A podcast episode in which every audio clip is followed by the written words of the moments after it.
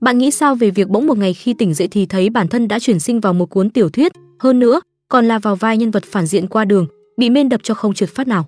Rồi số phận của bạn sẽ trôi về đâu? Nếu tò mò về kết cục thì hãy cùng Thỏ Ngọc Studio theo chân Rock sự nhân vật đen đủi rơi vào hoàn cảnh éo le ấy để xem hành trình thay đổi số phận của anh ta diễn ra thế nào nhé. Cuốn tiểu thuyết có tựa đề Sự khai sinh của vị anh hùng, kể về một cậu bé được tái sinh ở lục địa nơi có vô số anh hùng được sinh ra và là nơi chiến tranh vẫn còn đang ngự trị. Sau khi trốn thoát khỏi khu rừng hắc ám, nhân vật chính, Choi Han, đã được biết thế nào là tình yêu của con người, dân làng nơi đây, ai cũng sẵn sàng dang rộng đôi tay, kêu mang chào đón cậu. Nhưng rồi cơn ác mộng ập đến, những người mà cậu gọi là bạn bè và gia đình ở làng Harris đó đã bị tàn sát bởi tổ chức bí ẩn. Dù cho cậu là một người mạnh mẽ, thậm chí còn từng sống trong khu rừng hắc ám hơn chục năm trời, một Choi Han trong sáng, dịu dàng vậy mà giờ đây phải thấy cảnh những người mình yêu thương nằm xuống mà không thể cứu nổi một ai. Cơn thịnh nộ lên đến đỉnh điểm, lúc này, lần đầu tiên trong đời, cậu giết người. Chỉ nghe thấy một tên lạ mặt đã giết dân làng hét lên một tiếng rồi gục xuống. Những tên còn lại bắt đầu run sợ, hoài nghi không biết chúng đang phải đối mặt với thần thánh phương nào. Ngay sau đó, từng tên, từng tên một đều chết dưới lưỡi kiếm vô tình của Choi Han. Sau khi tiêu diệt tổ chức bí ẩn đó, Choi Han lấy lại lý trí và chợt nhận ra rằng mình không có được bất kỳ thông tin nào từ bọn chúng, cậu lâm vào cảnh tuyệt vọng. Cậu thề với lòng rằng sẽ giết chúng, sẽ giết tất cả những người đã khiến mọi chuyện thành ra thế này. Không còn gì để lưu luyến, lần đầu tiên Choi Han rời khỏi làng và tiến đến thành phố ở trung tâm Henitius, Westin. Tại đây, trong một lần rảnh rỗi sinh nông nổi, kêu một tên lưu manh đã kiếm chuyện với cậu và bị Choi Han đánh cho không trượt phát nào. Quay đến cảnh hiện tại, một thanh niên tóc đỏ đẹp trai lai láng nhìn vào trong gương, chợt nghĩ, cái giao diện này chẳng phải là của tên kêu đó sao? Thì ra cậu ta là người từ thế giới khác, sau khi tỉnh dậy thì thấy mình đã trở thành kêu Henitius. Trước đó mọi việc vẫn diễn ra bình thường. Cậu mượn cuốn sách sự khai sinh của anh hùng để đọc rồi ngủ thiếp đi lúc nào không hay, và giờ đã thấy mình thành người khác. Chắc đây là tình huống chuyển sinh trong truyền thuyết rồi. Thực ra cậu mới chỉ suy đoán chứ cũng còn khá mơ hồ về thân phận hiện tại của mình, không biết liệu đây có phải là kêu không nhưng với body body này, mái tóc này thì rất giống những gì trong cuốn tiểu thuyết miêu tả về Kêu. Cậu nhớ lại những gì mình đã đọc. Ở chương 1, Kêu Henitius chỉ là một nhân vật phản diện nhỏ, chủ yếu làm nền cho nhân vật chính là Choi Han. Ngâm mình trong bồn tắm, cậu thấy thật ra điều này cũng không đến nỗi tệ. Cậu vốn chẳng có gì để gắn bó vì bản thân là một đứa trẻ mồ côi, không có tiền, yêu cuộc sống, cũng không có ai để bản thân phải hy sinh. Cậu cứ thế an an ổn ổn sống qua ngày, đó là cuộc sống của cậu dưới cái tên Kim Rock sự. Giờ, khi đã trở thành kêu Henitius, cậu nghĩ mình không thể chết ở đây được, vì cậu không muốn chết, cũng không muốn bị đau. Dù cho cuộc sống này khá tệ, nhưng sống ở đây tốt hơn thế giới thật của cậu rất nhiều. Theo bản năng cậu sờ lên chỗ nhẽ ra phải có vết sẹo thì nay lại không một tì vết, vậy tức là cái tên kêu này vẫn chưa bị Min Choi Han cho ăn hành. Theo như cuốn tiểu thuyết thì kêu Henitius là một tên bậm rượu và ưa bạo lực, bảo sao không bị ăn đập. Nhờ đã đọc cuốn tiểu thuyết nên Kim Rock sự hiện tại đang trong hình hài của Kêu Henitius biết chuyện gì xảy ra sau đó với tên tóc đỏ vô năng này. Choi Han đi gặp Gueon, sau khi vượt qua vài khó khăn, cậu ta trở thành hình tượng của một vị anh hùng đích thực. Phương châm sống của Kim Rock sự giờ đã là kêu, vẫn rất đơn giản, đó là tìm mọi cách để chống bị Choi Han cho ăn đập. Nếu có thể tránh được tai nạn đó, thì cậu chắc chắn vẫn tiếp bước trên con đường của mình, cậu sẽ thận trọng để sống thọ, tránh đau đớn và khiến cuộc đời nở hoa ở nơi đây. Hên là cậu vẫn còn nhớ toàn bộ đoạn mở đầu của tiểu thuyết, nên chắc mọi chuyện sẽ ổn thôi. Một giọng nói từ bên ngoài vang lên cắt đứt dòng suy nghĩ của Kêu. Cậu bước ra ngoài, thì ra là lão quản gia. Lão ta mỉm cười, ân cần đưa cậu chén trà. Nhìn trong phúc hậu hiền từ vậy nhưng Kêu biết thực ra lão ta là John, một sát thủ đã vượt biển rời khỏi Đông Đại Lục đến tận đây. Đằng sau sự hiền hậu giả tạo kia là một lão giả nham hiểm. Khi Kêu phát hiện ra chuyện này thì cậu cũng đã quyết tâm về việc phải làm sau này. Cậu cần đùn đẩy lão già kia cho nhân vật chính, Kêu biết lão không phải là người nguy hiểm duy nhất bên cạnh cậu, có quá nhiều người mạnh ở thế giới này. Vậy nên trước hết cậu phải có sức mạnh để tự bảo vệ bản thân. Tại đại lục mà sớm muộn gì cũng bùng nổ chiến tranh khắp nơi thì để không bị đau đớn và sống thọ, cậu cần phải mạnh ở mức độ nào đó. Tất nhiên là không được mạnh quá rồi, vì mạnh quá thì kiểu gì cũng gặp phải chuyện gây đau đớn. Lúc này, một người hầu tiến vào, ý muốn giúp cậu thay đồ. Vốn là một người không cầu kỳ nên cậu quyết định chọn một bộ đồ đơn giản. Đúng là đẹp trai mặc gì cũng đẹp, đây đúng là gương mặt để hoàn thiện cái gọi là fashion. Cậu nhìn vào gương, chỉnh lại vạt áo rồi quay ra nhìn John. Lão ta vẫn nở nụ cười phúc hậu giả tạo ấy. Sau đó cậu cùng John đi ra ngoài. Kêu đi theo sau John, những đầy tớ hay hầu gái khi bắt gặp Kêu đều co rúm lại, chào hỏi một cách cung kính rồi biến mất tăm hơi. Điều này khá lạ với cậu, vì dẫu sao thì Kêu cũng chưa bao giờ đánh người. Chỉ là hơi quá khích trong việc uống rượu và chơi bời thôi. Thỉnh thoảng say quá thì đập phá đồ đạc. nhưng chung quy lại thì đúng là kêu hàng Rian cũng là loại rác rưởi thật. Kêu đi vào phòng ăn, cậu bắt gặp ngay gia đình mình. Cha cậu bá tước Derut hiện là gia chủ của gia tộc Henitius. Tiếp đó là mẹ kế của Kêu, nữ bá tước Violan. Con trai và con gái của bà ta, Basen và Lily. Cả bốn người họ đều nhìn về phía Kêu. Cậu ngồi xuống bàn ăn cùng gia đình. Nói sơ qua về hoàn cảnh thì phải nói cha của cậu chỉ có một siêu năng lực duy nhất, đó là siêu giàu, còn lại thì không có một khả năng đặc biệt nào khác. Ngoài ra, mẹ kế, em của cậu luôn tránh mặt cậu, nên đó là môi trường hoàn hảo để cậu âm thầm sống một mình. Ngoại trừ cái nhìn chằm chằm của họ lúc này. Bầu không khí trở nên khá gượng gạo, vậy nên kêu quyết định ăn cho nhanh rồi rời khỏi đây. Nhưng cậu không nhịn được mà phải mỉm cười vì món ăn ngon hết sảy con bà bảy bày ra trước mặt. Nụ cười tỏa nắng ấy khiến cho thằng em nhìn qua phải hết hồn. Biểu hiện kỳ lạ của nó khiến cậu khó hiểu, nhưng thôi kệ, cứ nhấp một ngụm rượu đã. Bá tước Derut tưởng rằng thằng con mình sẽ chờ ê chê như mọi khi thì ai rẻ lại khen rượu ngon các thứ làm ông mắt chữ A mồm chữ O. Kêu nghĩ là người thừa cũng tốt, người nhà không chỉ trích sự thiếu lịch sự của cậu. Điều quan trọng là cậu không được chọc tức Ba Sen vì nó sẽ là người thừa kế. Tính ra cậu thà dùng chức vị của mình để đi lang thang khắp những nơi yên bình còn hơn là phải cai trị một vùng đất loạn lạc. Đang xuất khỏi server trái đất lúc nào không hay. Còn nếu như vậy không khả thi, thì cậu sẽ gom hết của cải rồi đến nơi mà chiến tranh không chạm đến được. Đang nghĩ chuyện quốc gia đại sự thì đột nhiên bá tước lại hỏi cậu cần gì không. Cha già hỏi hay lắm, thanh niên tóc đỏ chứng tỏ đẹp trai của chúng ta giả vờ suy tư nhưng thực ra câu trả lời chỉ có một, cậu cần tiền, càng nhiều càng tốt, và đương nhiên, bá tước với năng lực nội tại là siêu giàu đã đồng ý ngay. Kêu vui sướng mỉm cười, và sau đó cậu chuyển sang trạng thái sang chấn tâm lý khi nhìn thấy số tiền mình nhận được. Nhà này đúng không có gì ngoài tiền, thế này thì cậu phải thay đổi kế hoạch ban đầu của mình thôi. Theo như lời John thì hôm nay là ngày 29 tháng 3 năm 781 theo lịch Felix. Nếu vậy, cậu phải khẩn trương hơn nữa, vì nhân vật chính trong cuốn tiểu thuyết này, Choi Han sẽ sớm tới Westin thôi. Xe ngựa của kêu Bon Bon trên đường rồi dừng lại trước một quán trà với tên gọi hương trà chất thơ. Cậu bước xuống xe, nhìn ngắm xung quanh, chợt nhận ra phu xe vẫn còn đang đứng đằng sau, khuôn mặt sợ hãi có chút đáng thương. Chắc bình thường bị tính cách thối tha của tên kêu hàng Rian dọa cho không ít. Vậy là cậu ra lệnh cho anh ta đi trước rồi một mình đi vào quán. Bên trong, mọi người khi nhìn thấy kêu, khuôn mặt đều tỏ rõ sợ hãi, chỉ trừ tên chủ quán béo béo trông không khác gì ống heo tiết kiệm đằng kia, một tên giàu có khốn nạn, Bilo. Đối mặt với hắn, kêu người Hải Phòng là không lòng vòng, nói luôn mục đích đến đây, đó là cậu sẽ thuê tầng 3 quán trà hết ngày hôm nay, bonus thêm một loại trà không đắng và một cuốn sách hay để đọc. Order xong, kêu trả tiền cho Bilo. Mặt hắn đờ luôn. Một triệu galon là quá nhiều, nhưng kêu là ai, nhà mặt phố bố làm to, số tiền đó không là gì. Vậy nên phần tiền thừa cậu coi như tiền thưởng cho hắn ta luôn. Lạm dụng tiền và quyền lực, không làm lúc này thì còn làm lúc nào nữa. Kêu ngước nhìn cổng thành qua khung cửa sổ. Sáng nay Choi Han mới bị đuổi xong khi hắn báo cáo vụ tấn công cho bá tước. Thay vì tìm kiếm thông tin về những kẻ đã sát hại người anh ta yêu quý, thì Choi Han lại ưu tiên việc tiễn đưa những người đã khuất một cách đàng hoàng. Thật đúng là một người tử tế. Kêu pha Ke nghĩ lại những lời mà kêu hàng Rian từng nói trong tiểu thuyết, đó là tại sao những kẻ thống trị như hắn lại phải quan tâm tới những sinh mạng của đám dân vô dụng ngoài kia. Ly rượu trên tay hắn còn có giá trị hơn là mạng sống của đám dân vô dụng như Choi Han. Và, sau khi nói thế trước mặt nhân vật chính, điều hiển nhiên đã xảy ra là hắn bị đập.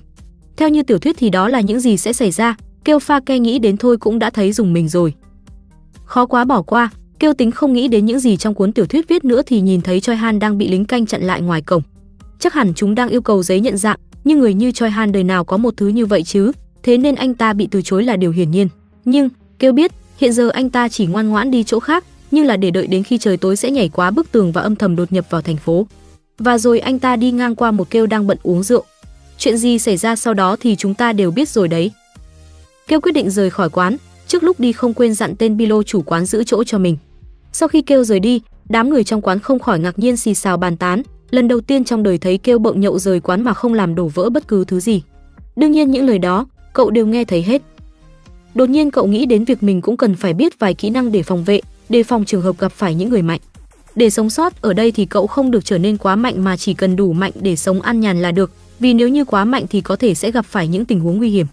Thứ cậu cần là sức mạnh thượng cổ. Trong số sức mạnh đó, cậu cần một chiếc khiên vô hình tương tự như khiên năng lượng của pháp sư. Hôm nay cậu sẽ chuẩn bị mồi nhử cho chiếc khiên bất hoại này. Kêu tiến đến một sạp bán bánh mì. Khuôn mặt hốt hoảng của chủ sạp hàng không làm cậu ngạc nhiên nữa, cậu muốn mua hết số bánh mì ở đây và đưa cho ông ta một đồng tiền vàng. Chủ sạp bánh mì sau một hồi đơ ra thì đã lốt được những gì kêu nói, đương nhiên là đồng ý bán rồi, đồng thời chạy đi gói hàng ngang tốc độ flash. Vác trên vai bao tải bánh mì đủ cho cả gia tộc ăn, kêu nhìn ngắm khung cảnh xung quanh. Dù đã biết trước rồi nhưng nơi này quả thật khác xa so với Hàn Quốc, đúng là một thế giới giả tưởng. Trong mắt mọi người xung quanh cậu là một kẻ nhu nhược. Ánh nhìn của bọn họ khiến cậu cảm thấy tổn thương. Thôi thì bỏ qua cái nhìn của họ, kêu quyết định rời khỏi đây nhanh nhất có thể. Vậy nên cậu không để ý đằng sau lưng có hai đứa trẻ đang bám đuôi. Sau một chặng đường dài, kêu dừng chân tại một ngọn đồi hoang, nặng nề đặt bao tải xuống đất. Trước mặt là một cánh cửa gỗ cũ kỹ, kêu mở ra, đằng sau nó là khung cảnh cũ nát, hoang tàn, đặc biệt, trong đó có thứ cậu đang tìm kiếm, là cái cây cổ thụ này. Ước chừng nó cũng phải trăm năm tuổi rồi. Đột nhiên, sau lưng cậu một giọng nói cất lên, đừng tới gần cái cây đó, vì nó là cái cây ăn thịt người. Cây ăn thịt, nghe đồn rằng những người treo cổ tự sát trên cây này đều trở thành xác ướp sau một đêm. Tưởng rằng khi nghe vậy sẽ khiến kêu sợ hãi nhưng không, trái lại, cậu còn mỉm cười, bởi vì nếu vậy thì đích thị là cái cây cậu tìm. Rất lâu trước đây, trong thời kỳ cổ đại, có một người thích ăn tới mức cô bị chính sự ham ăn đó khiến mình bị đuổi khỏi đền và qua đời sau đó không lâu. Từ xác của cô, một cái cây đã mọc lên. Mối thù và sức mạnh của cô đều nằm trong cái cây này, đó là sức mạnh của chiếc khiên bất hoại. Cầm trên tay một ổ bánh mì, kêu đang lúi húi tìm chỗ cái hố để cho cái cây ăn, trong khi đó, hai đứa nhóc lạ mặt kia vẫn cứ lải nhải bên tai khuyên cậu đừng làm như thế, rồi thì cậu sẽ chết đó các thứ.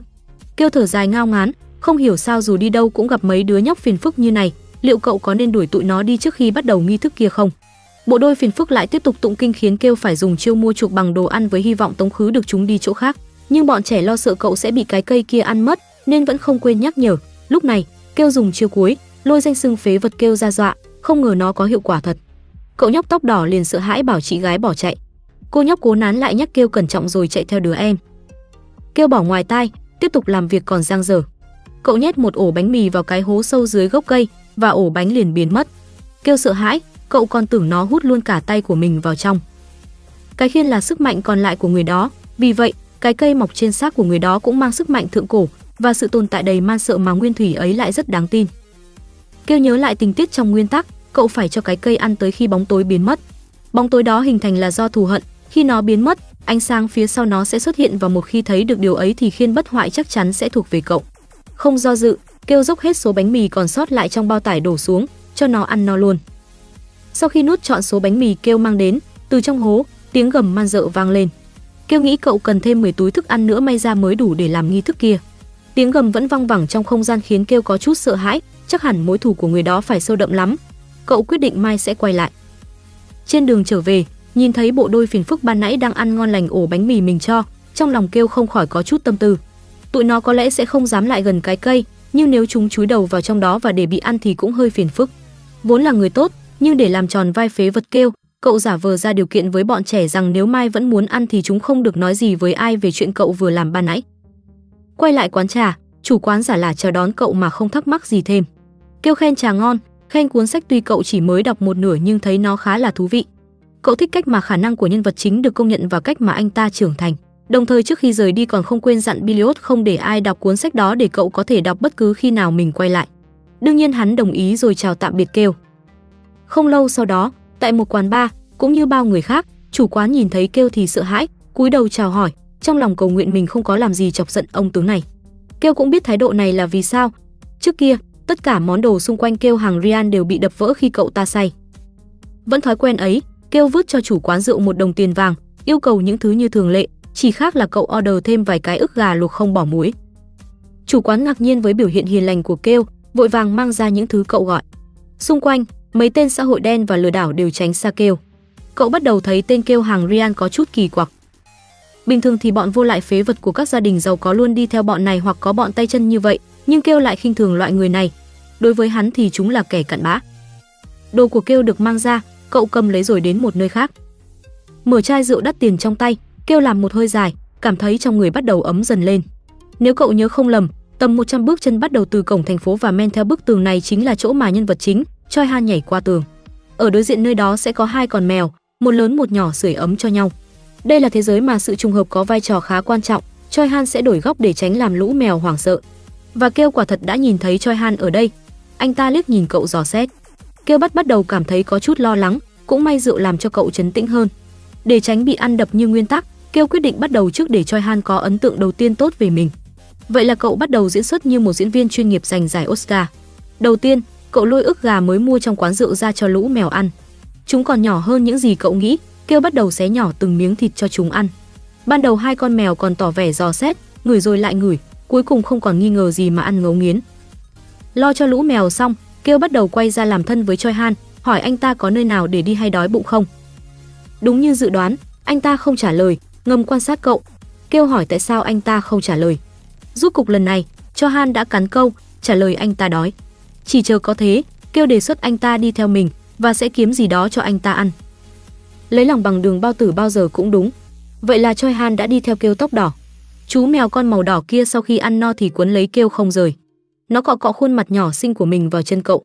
Kêu nhìn xuống dưới chân, tuy là một người không thích mèo, nhưng cậu phải công nhận rằng nó rất dễ thương. Vừa ngước mặt lên, cậu liền bắt gặp ánh mắt ba phần phán xét, bảy phần như ba của Choi Han.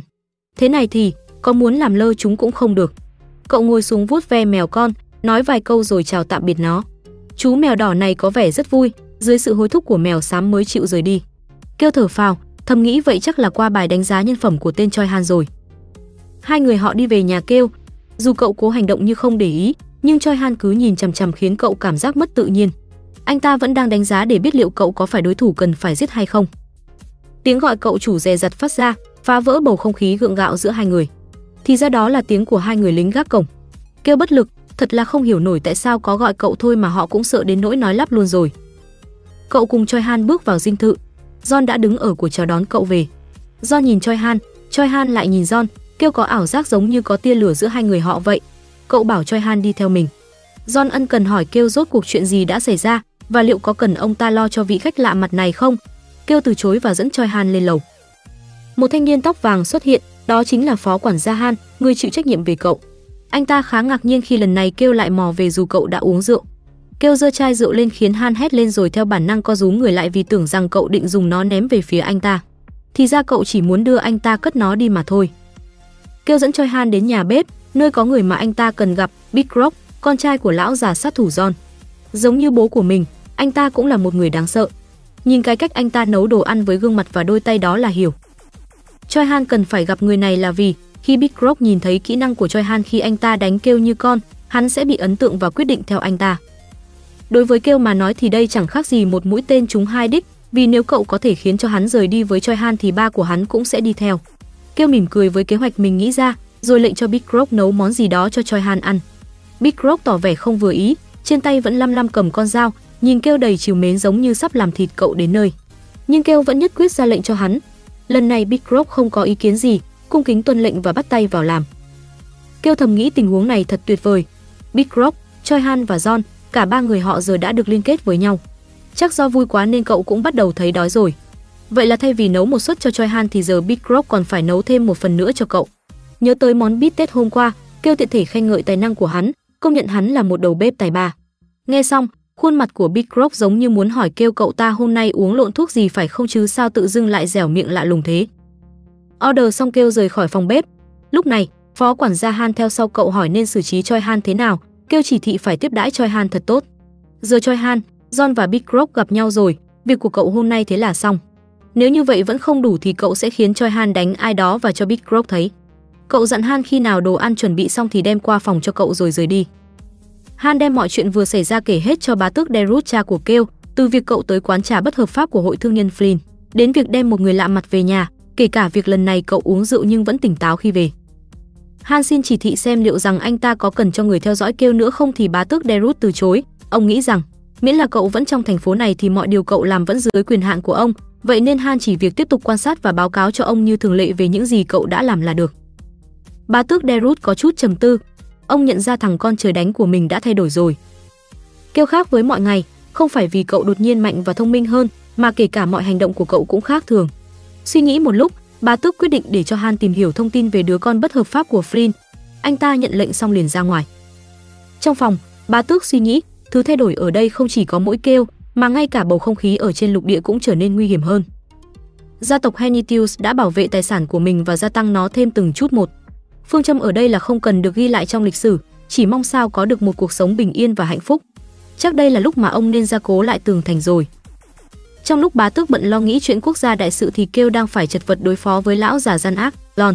Khuôn mặt của cậu giờ trở nên xanh xao, cậu đang cảm thấy không ổn chút nào, đã thế lão John còn đem tách trà chanh qua càng khiến cho cơn đau của cậu trở nên tệ hơn. John tỏ vẻ quan tâm, nói rằng do cậu ngủ rất ngon nên lão ta không dám đánh thức cậu. Kêu cạn lời, lão già này không đi đóng phim thật quả là lãng phí tài năng. Chợt, cậu thấy trên cổ John có một vết thương. John trả lời qua loa là do mèo cào, nhưng thực chất là do lão tính bón hành cho nam chính, ai ngờ lại bị phản đam. Kêu biết nhưng không vạch trần lời nói dối của lão ta. Cậu tu hết một hơi tách trà lão đem qua, đứng lên đi ra ngoài, dặn dò John không cần phải lo cho mình vì sẽ có người khác lo mọi chuyện ở bên ngoài. Vừa đẩy cửa tính ra ngoài thì đập vào mắt cậu là bản mặt của nam chính khiến cậu giật mình, theo bản năng đóng sầm cửa lại. Hú hồn chim én. Vậy là cậu bắt đầu quay ra trách cứ lão John. Lão tỏ vẻ ngạc nhiên không ngờ cậu bị bất ngờ như vậy rồi thanh minh lúc nãy hắn chưa kịp nói thì cậu đã đi ra mở cửa. Lão đã kêu Choi Han chờ trong phòng nhưng anh ta cứ khăng khăng đòi gặp kêu và đứng đợi ở ngoài. Sau khi bình ổn lại cảm xúc, kêu mở cửa, muốn biết Choi Han đến đây với mục đích gì. Anh ta đáp muốn trả ơn. Kêu nghĩ điều này thực sự vô lý, vậy nên cậu từ chối và hỏi rằng liệu anh ta có chuyện gì cần nhờ đến cậu nữa không. Nói chúng tim đen, Choi Han bắt đầu bộc bạch. Kêu biết chắc chắn có liên quan tới ngôi làng Harris, tốt nhất là cậu không nên dính líu gì tới vụ này. Kêu quyết định đùn đẩy hết mọi việc cho Han, không quên Pia rằng anh ta là một phó quản gia tài năng, chắc chắn có thể giúp được Choi Han. Tiện thể, Kêu cũng lệnh cho John phải hết sức giúp đỡ Choi Han. Kêu để Choi Han lại cho John, còn cậu bận đi lấy thêm tiền vì hôm nay sẽ cần dùng nhiều đến nó. Lúc này, John cảm thấy mọi chuyện bắt đầu trở nên thú vị. Chú chó dũng cảm không hề thích đồ chua và luôn ghét nó nhưng vẫn uống hết tách trà lão chuẩn bị. John quay qua đánh giá Choi Han. Trên người Choi Han tỏa ra mùi máu, nhưng lại tỏ ra bản thân mình trong sạch, kẻ thấp hèn lươn lẹo điển hình trong mắt lão. John dẫn đường cho Choi Han. Choi Han thoáng nhìn theo bóng lưng của Kêu, sau đó quay đầu đi theo John. Như dự tính hôm qua, nay Kêu lại đến chỗ cây bị dính lời nguyền với một bao tải đầy bánh mì trên vai. Cậu tiếp tục đổ hết đống bánh mì đó vào cái hố dưới gốc cây. Lần này, từ trong đó vọng ra tiếng nói của người một người phụ nữ, "Nữa, cho ta nhiều hơn nữa." Đây là giọng nói của người phụ nữ được nhắc đến trong cuốn sách Vị nữ tu sĩ bị bỏ đói đến chết. Cậu chợt nhớ đến lời cha dặn dò, không biết là nó về cái gì nhưng ông đã bảo cậu ghé qua thư phòng vào tối nay, thế nên cậu phải quay về trước bữa tối. Trong khi mục tiêu ngày hôm nay của cậu là thỏa mãn sự ham ăn của cái cây ít nhất là một nửa. Thời gian không còn nhiều, cậu càng phải nhanh chóng hơn nữa. Cậu đi xuống từ đỉnh đồi để tiếp tục lấy thêm bánh. Cậu nhìn thấy hai đứa nhóc hôm nọ, trên khuôn mặt nhem nhuốc của chúng có vài vết thương. Cậu đanh mặt rồi tặc lưỡi lướt qua. Kêu đi vào khu tập trung nhiều quán bánh trong chợ. Hôm nay cậu đã lấy bánh ở cửa hàng hôm qua nên để không phải đợi họ chuẩn bị, cậu phải tìm một quán khác. Ngay lúc ấy, một bà cô chủ động bắt chuyện và chào hàng tiệm bánh của mình. Đương nhiên là cậu lấy hết số bánh của bà cô đó rồi. Vẫn thói quen cũ, cậu ném cho bà ta một đồng tiền vàng. Ngay lập tức, nụ cười xuất hiện trên khóe miệng người phụ nữ trung niên. Bà ta nhanh chóng đi vào trong cửa hàng và lấy ra một túi bánh khổng lồ. Bánh đã được gói sẵn đưa cho cậu, quả là một người biết làm ăn. Trước khi cậu định rời đi, bà ta không quên chào hàng cho lần sau. Nhìn thấy món hời lớn ngay trước mắt, một chủ tiệm bánh khác cũng bắt đầu ra sức chào mời cậu. Với một người đang cần bánh hơn cần vàng như kêu đương nhiên không chối từ. Vậy là ngày mai cậu có thể ghé qua ba cửa tiệm để lấy bánh rồi. Kêu cảm thấy hài lòng khi công việc trở nên suôn sẻ hơn.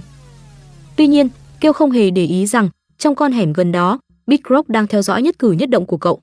Thật sự hắn không hiểu rốt cuộc cậu đang làm cái gì ở đây. Lão John, cha của Big Rock có nói với hắn rằng cậu là một người thú vị, hắn không để ý cho lắm, nhưng giờ, khi càng quan sát cậu ta, hắn lại càng cảm thấy bố mình nói đúng. Theo dõi cậu ta khiến hắn cảm thấy thú vị như theo dõi tên nhóc tóc đen, Choi Han vậy. Cái, cái này đâu phải bánh mì. Đâu phải. Rồi sao? Kêu khịt mũi trước bé gái đang vừa nhận dược liệu trong tay vừa lắp bắp đâu phải ấy rồi hướng về phía cây ăn thịt người. Nhưng bé trai kia lại cản bước cậu. Không được chết đâu. Kêu cứ thế vượt qua cậu bé. Kêu, không, là Kim Rock sự mới đúng, đứa trẻ mồ côi không có gì nổi trội.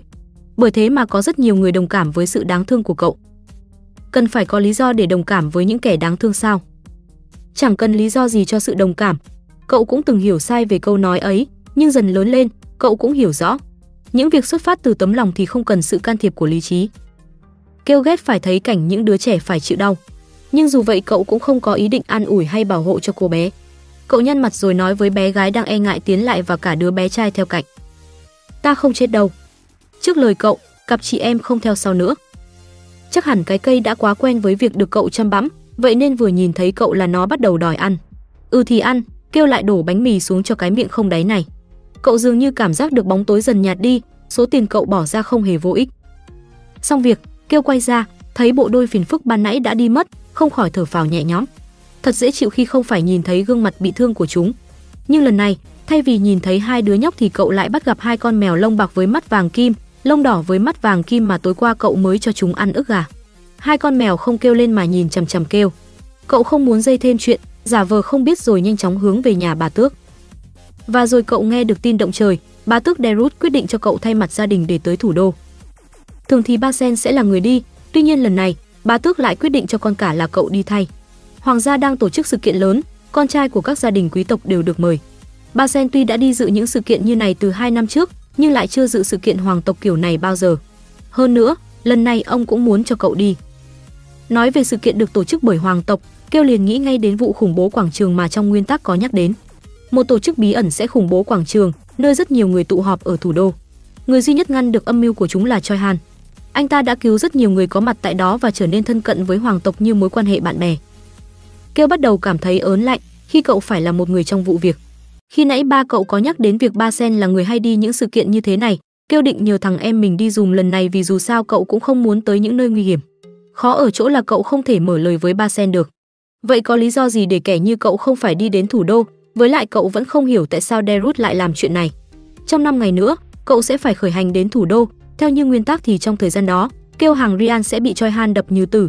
Vì vậy, cậu ta không thể đi đến thủ đô được. Kêu nói cậu cần có thêm thời gian để suy nghĩ thêm. Ba tước Derut đồng ý. Cuộc họp bất thường kết thúc, cậu và Ba Sen rời khỏi thư phòng. Trên đường, Ba Sen có nói với cậu một câu, không có lý do nào để anh không đi đâu.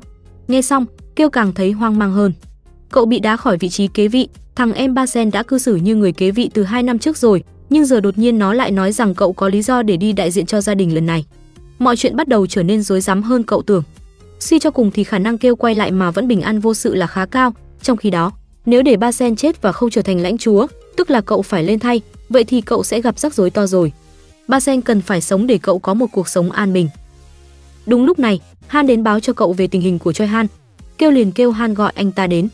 Còn nếu anh ta không muốn đến thì cứ nói anh ta đến trả tiền cơm cho cậu là được. Dựa vào biểu hiện của Han thì có lẽ vấn đề của nam chính đã được giải quyết. Nhưng giờ cậu lại phải đi chuyến đi ngoài dự đoán tới thủ đô. Vậy nên cậu sẽ làm mọi thứ để giúp cho chuyến đi này thoải mái hơn. Đã đến lúc Choi Han trả món nợ ân tình cho cậu rồi. Han đi gọi cho Han đến và giờ anh ta đang ngồi trong phòng của Kêu, ngó nghiêng xung quanh. Kêu nhìn Choi Han ngầm đánh giá. Từ lúc John lo chuyện ăn uống thì có vẻ Choi Han nhìn khá khẩm hơn rồi. John, Big Rock và Choi Han, bộ ba đầy tiến triển đúng như kêu dự đoán.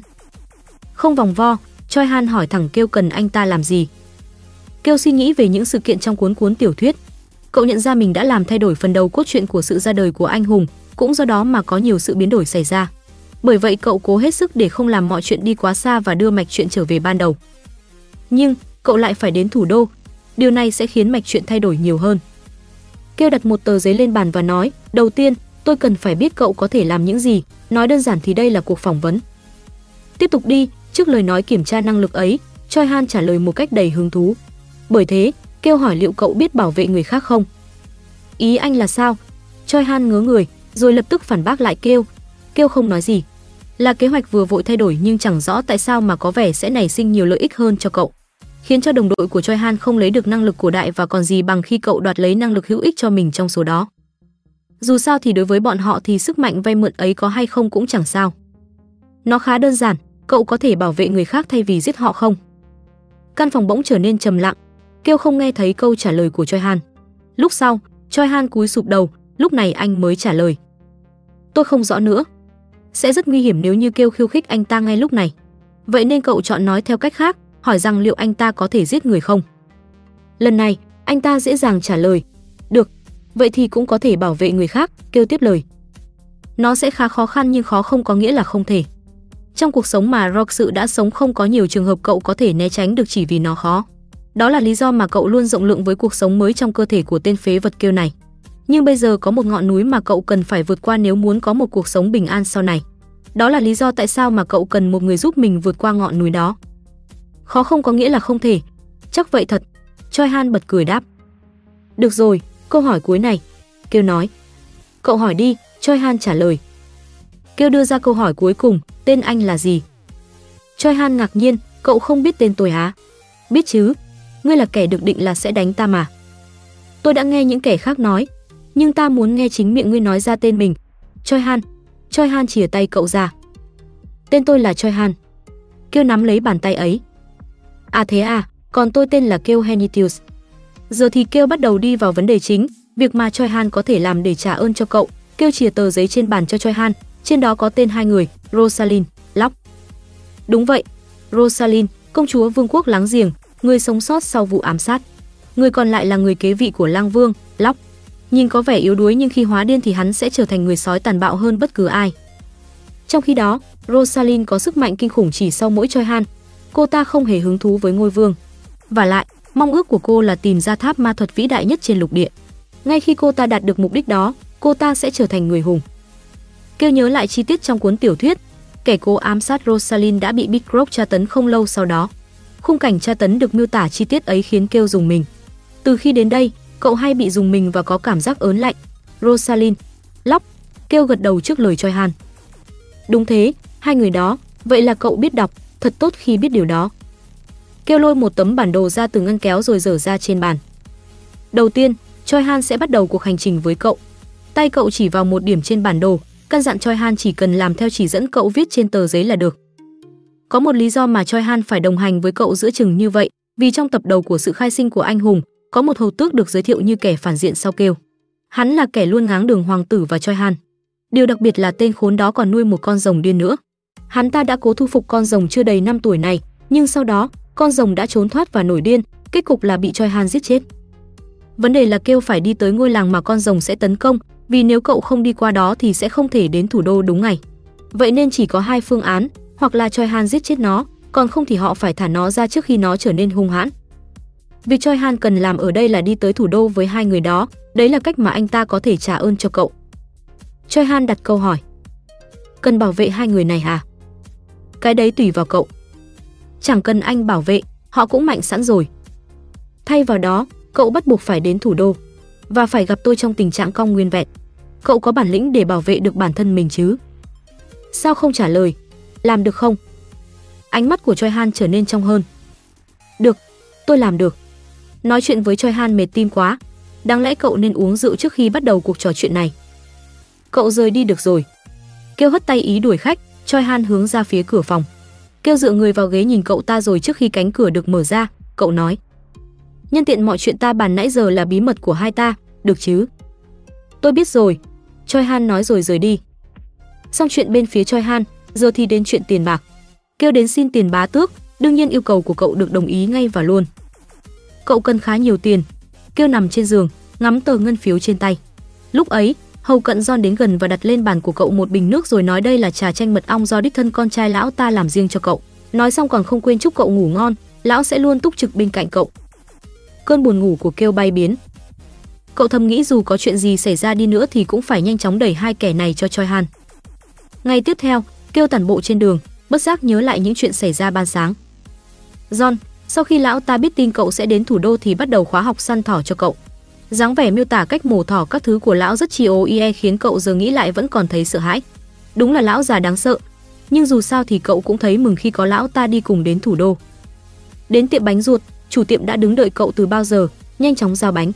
Ông ta có vẻ buồn khi biết rằng nay sẽ là ngày cuối cùng vị khách sộp này đến mua hàng với số lượng lớn.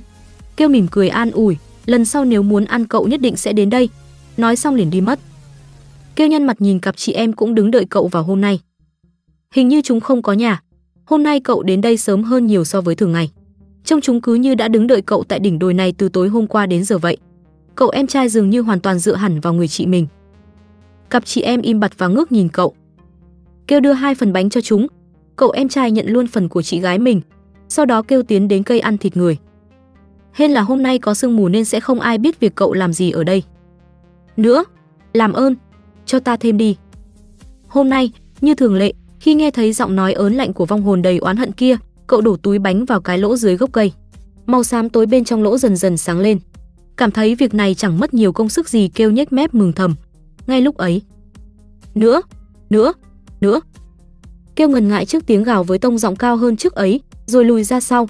Trong sách không đề cập đến chuyện này. Nếu cậu đem nhiều hơn ta sẽ tặng cậu một món quà. Món quà? Mắt cậu sáng lên. Cậu không biết là cô ta sẽ gào lên như điên thế kia nhưng có vẻ cái kết đã đến gần. Không chần chờ gì nữa, kêu dốc luôn túi bánh cuối cùng xuống cái hố, tự hỏi liệu chuyện gì sẽ xảy ra sau đó. Đùng, tiếng gầm vang lên, nhưng cậu không quan tâm. Cậu đang chú ý tới cái hố, vốn lấp đầy bởi bóng tối đáng sợ thì đột nhiên có một quả cầu ánh sáng chui lên, bay lơ lửng trước mặt và nó bắt đầu nói chuyện. Lần này, không phải để xin thêm mà là tán thưởng món bánh cậu vừa ném xuống. Nó ngon quá đi, kết cấu của bánh rất mềm. Ta rất thích bịch bánh thứ ba, đồ ăn càng lúc càng ngon, dù sao thì đống bánh ở túi thứ ba thực sự rất ngon. Ta chưa bao giờ ăn món nào ngon như vậy cả khi ta ăn mấy cái bánh đó ta có thể cảm thấy nó được làm từ lúa mì chất lượng cao, vì không phải lúa nào cũng như nhau. Cậu biết điều đó chứ? Quả cầu ánh sáng tiếp tục liên thuyên về đồ ăn, lúc này kêu nghĩ, có lẽ nỗi oán hận của cô ta không phải là do đói mà là không có ai để nói chuyện. Cô ta nói về lý do tại sao mình lại bị đuổi, cái này chẳng phải nói thì kêu cũng biết là do thói phàm ăn của cô ta rồi. Cậu ở đây tiếp tục nghe câu chuyện nhạt nhẽo này chẳng qua là vì thứ sức mạnh thượng cổ kia mà thôi. Quả cầu tiếp tục nói 7749 câu chuyện về cuộc đời của mình. Cây ăn thịt người, cái cây đen xì giờ đang chuyển sang màu trắng và những mầm lá xanh bắt đầu nảy mầm. Dưới màn sương, khung cảnh ấy càng thêm huyền ảo tuyệt đẹp. Cuối cùng, quả cầu nói lời cảm ơn, trao cho cậu thứ mà cậu mong chờ bấy lâu sức mạnh của chiếc khiên bất hoại, rồi nó từ từ biến mất. Chiếc khiên sẽ bảo vệ mạng sống của người sở hữu và nó nằm ở trong tim, và nó sẽ ở đó cho tới khi cậu chết.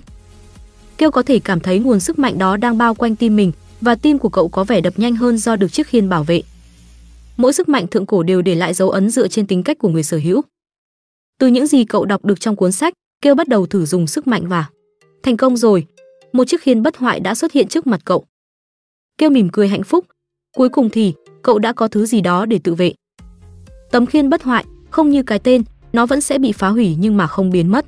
Khi tấn công với một lực đủ mạnh, tấm khiên sẽ vỡ vụn để bảo vệ mạng sống của chủ nhân, nhưng nó sẽ dần hồi phục dựa trên sức sống của trái tim người chủ. Nhịp đập của chủ nhân chính là nguồn năng lượng cho tấm khiên, nên nếu tim của cậu khỏe hơn, tấm khiên cũng sẽ cứng cáp hơn. Cậu sẽ nâng cấp tấm khiên này lên một bậc mới khi trên đường tới thủ đô.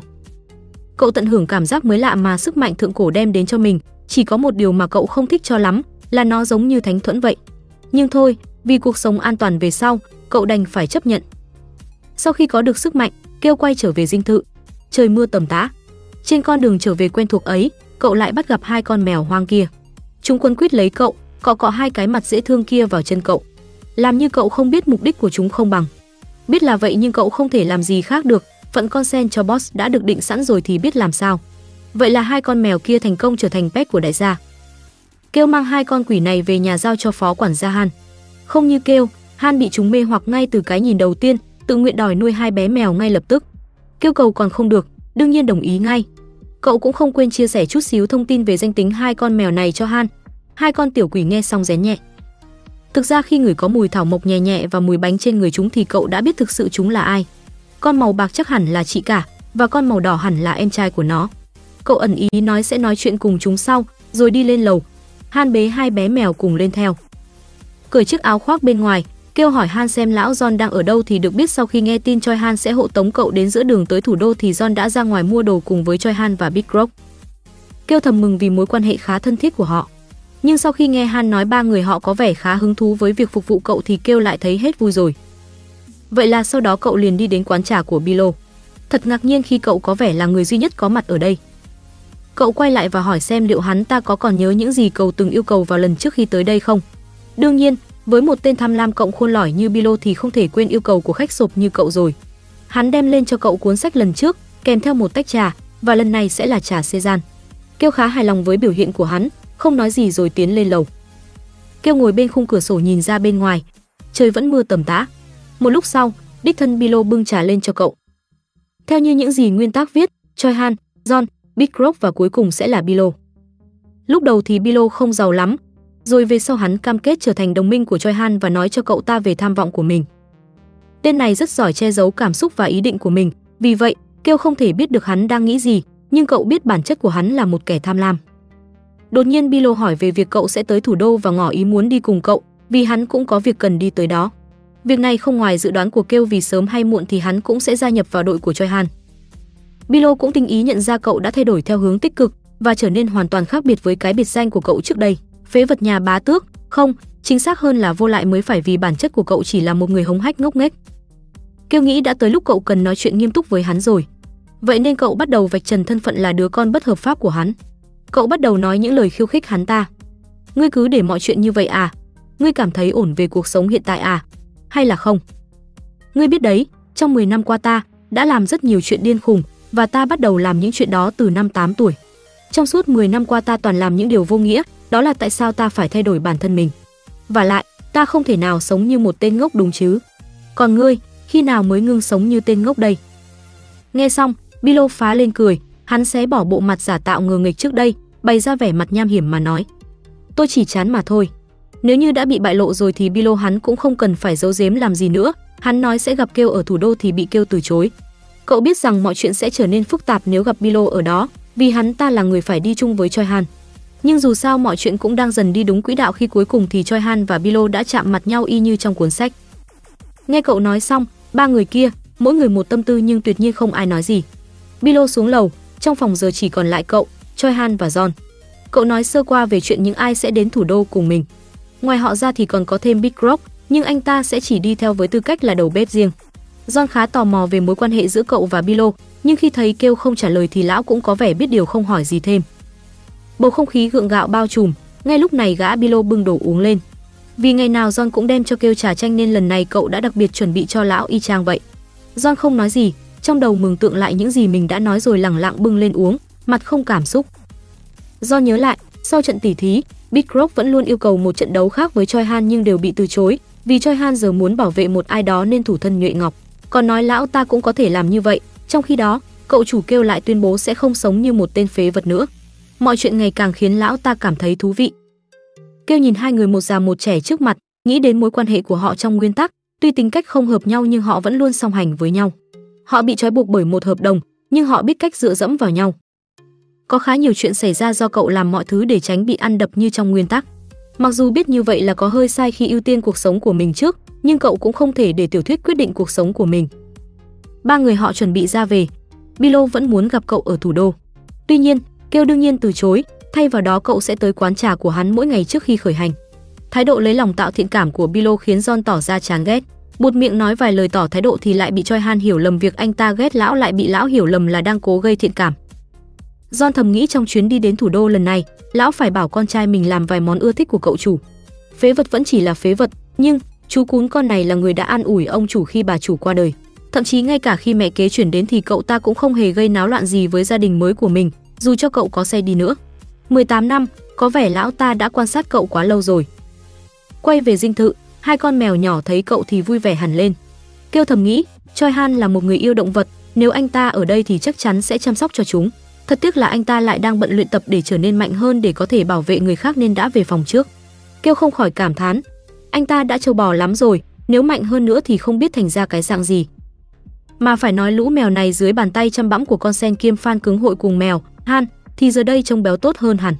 Han sau khi khoe cho cả thế giới thấy sự dễ thương của chúng thì thức thời lui ra ngoài. Trong lúc kêu tắm, John lại gần lũ mèo, đứng từ trên cao đánh giá. Lão tinh ý nhận ra chúng thuộc miêu tộc, dòng tộc nổi tiếng với khả năng di chuyển lén lút và có tốc độ rất nhanh, nếu được dạy dỗ chắc chắn sẽ có ích. Vậy là kiếp ngồi mát ăn bát vàng của chúng chấm dứt, vì lão John sẽ huấn luyện chúng, coi như một món quà để tặng cho cậu chủ. Hai chị em nhà mèo kia cứ đi theo, quấn quýt bên chân cậu lấy lòng. Kêu nghĩ đã đến lúc chúng trả tiền cho những bữa ăn rồi. Lũ mèo dường như hiểu điều đó và ngầm đồng ý, còn điều cậu muốn chúng làm là gì thì vẫn còn là ẩn số. Bốn ngày sau, cả gia đình nhà bá tước tề tự đông đủ trên bàn ăn. Bá tước Derut bắt đầu nói về chuyện kêu sẽ tới thủ đô vào hôm nay. Theo nguyên tắc thì hôm qua trời đổ mưa và cũng là ngày mà kêu bị Choi Han đánh cho tơi bời hoa lá, nhưng giờ mọi chuyện đã khác. Cậu không những không bị đập mà còn có được sức mạnh thượng cổ từ chiếc khiên bất hoại. Cậu cảm nhận được sự tồn tại của nó trong thân thể mình. Thậm chí giờ nếu cậu có hổ báo cáo trồn đi gây gổ với John và Big Rock thì cũng an tâm sống sót trở về. Quay trở lại chuyện chính, Kiêu tinh ý nhận ra số lượng người theo hầu mình thay vì ít đi như cậu yêu cầu thì lại có xu hướng tăng lên, vậy nên đã đề cập vấn đề này với cha già yêu quý. Thì ra đây là do sự sắp xếp của mẹ kế, nữ bá tước Violan. Tất cả là vì bà nghĩ đến mặt mũi của gia tộc nên đã làm vậy. Bà không thể để người ngoài nghĩ rằng nhà bá tước nghèo khổ và túng thiếu được. Kêu nghĩ đến gia cảnh của bà. Theo nguyên tắc, Violan được miêu tả là có xuất thân là con gái cả của một nam tước nghèo và nghe nói rằng bà có ước mơ trở thành người nổi tiếng. Bà có tầm ảnh hưởng nhờ việc bán những món đồ xa xỉ cho giới quý tộc. Sau đó, bà chuyển đến lãnh thổ này và bắt đầu say mê nghệ thuật điêu khắc. Rồi bà gặp bá tước Derut và họ yêu nhau. Hiện tại bà đã trở thành trụ cột của trung tâm văn hóa ở lãnh thổ. Bà rất tự hào về cuộc sống của mình và hài lòng với gia đình mà bà đang sống. Đúng là mang theo nhiều người hầu thì tốt, dù sao thì nếu không có họ thì ngay cả việc thay quần áo đối với kêu, giờ đây đã trở thành người chơi hệ lười cũng thật bất tiện. Nhưng, vấn đề cậu quan ngại là việc trong tương lai con rồng đen điên cuồng sẽ xuất hiện và cậu không biết được sẽ có bao nhiêu người phải chết nếu không giải quyết được con rồng này.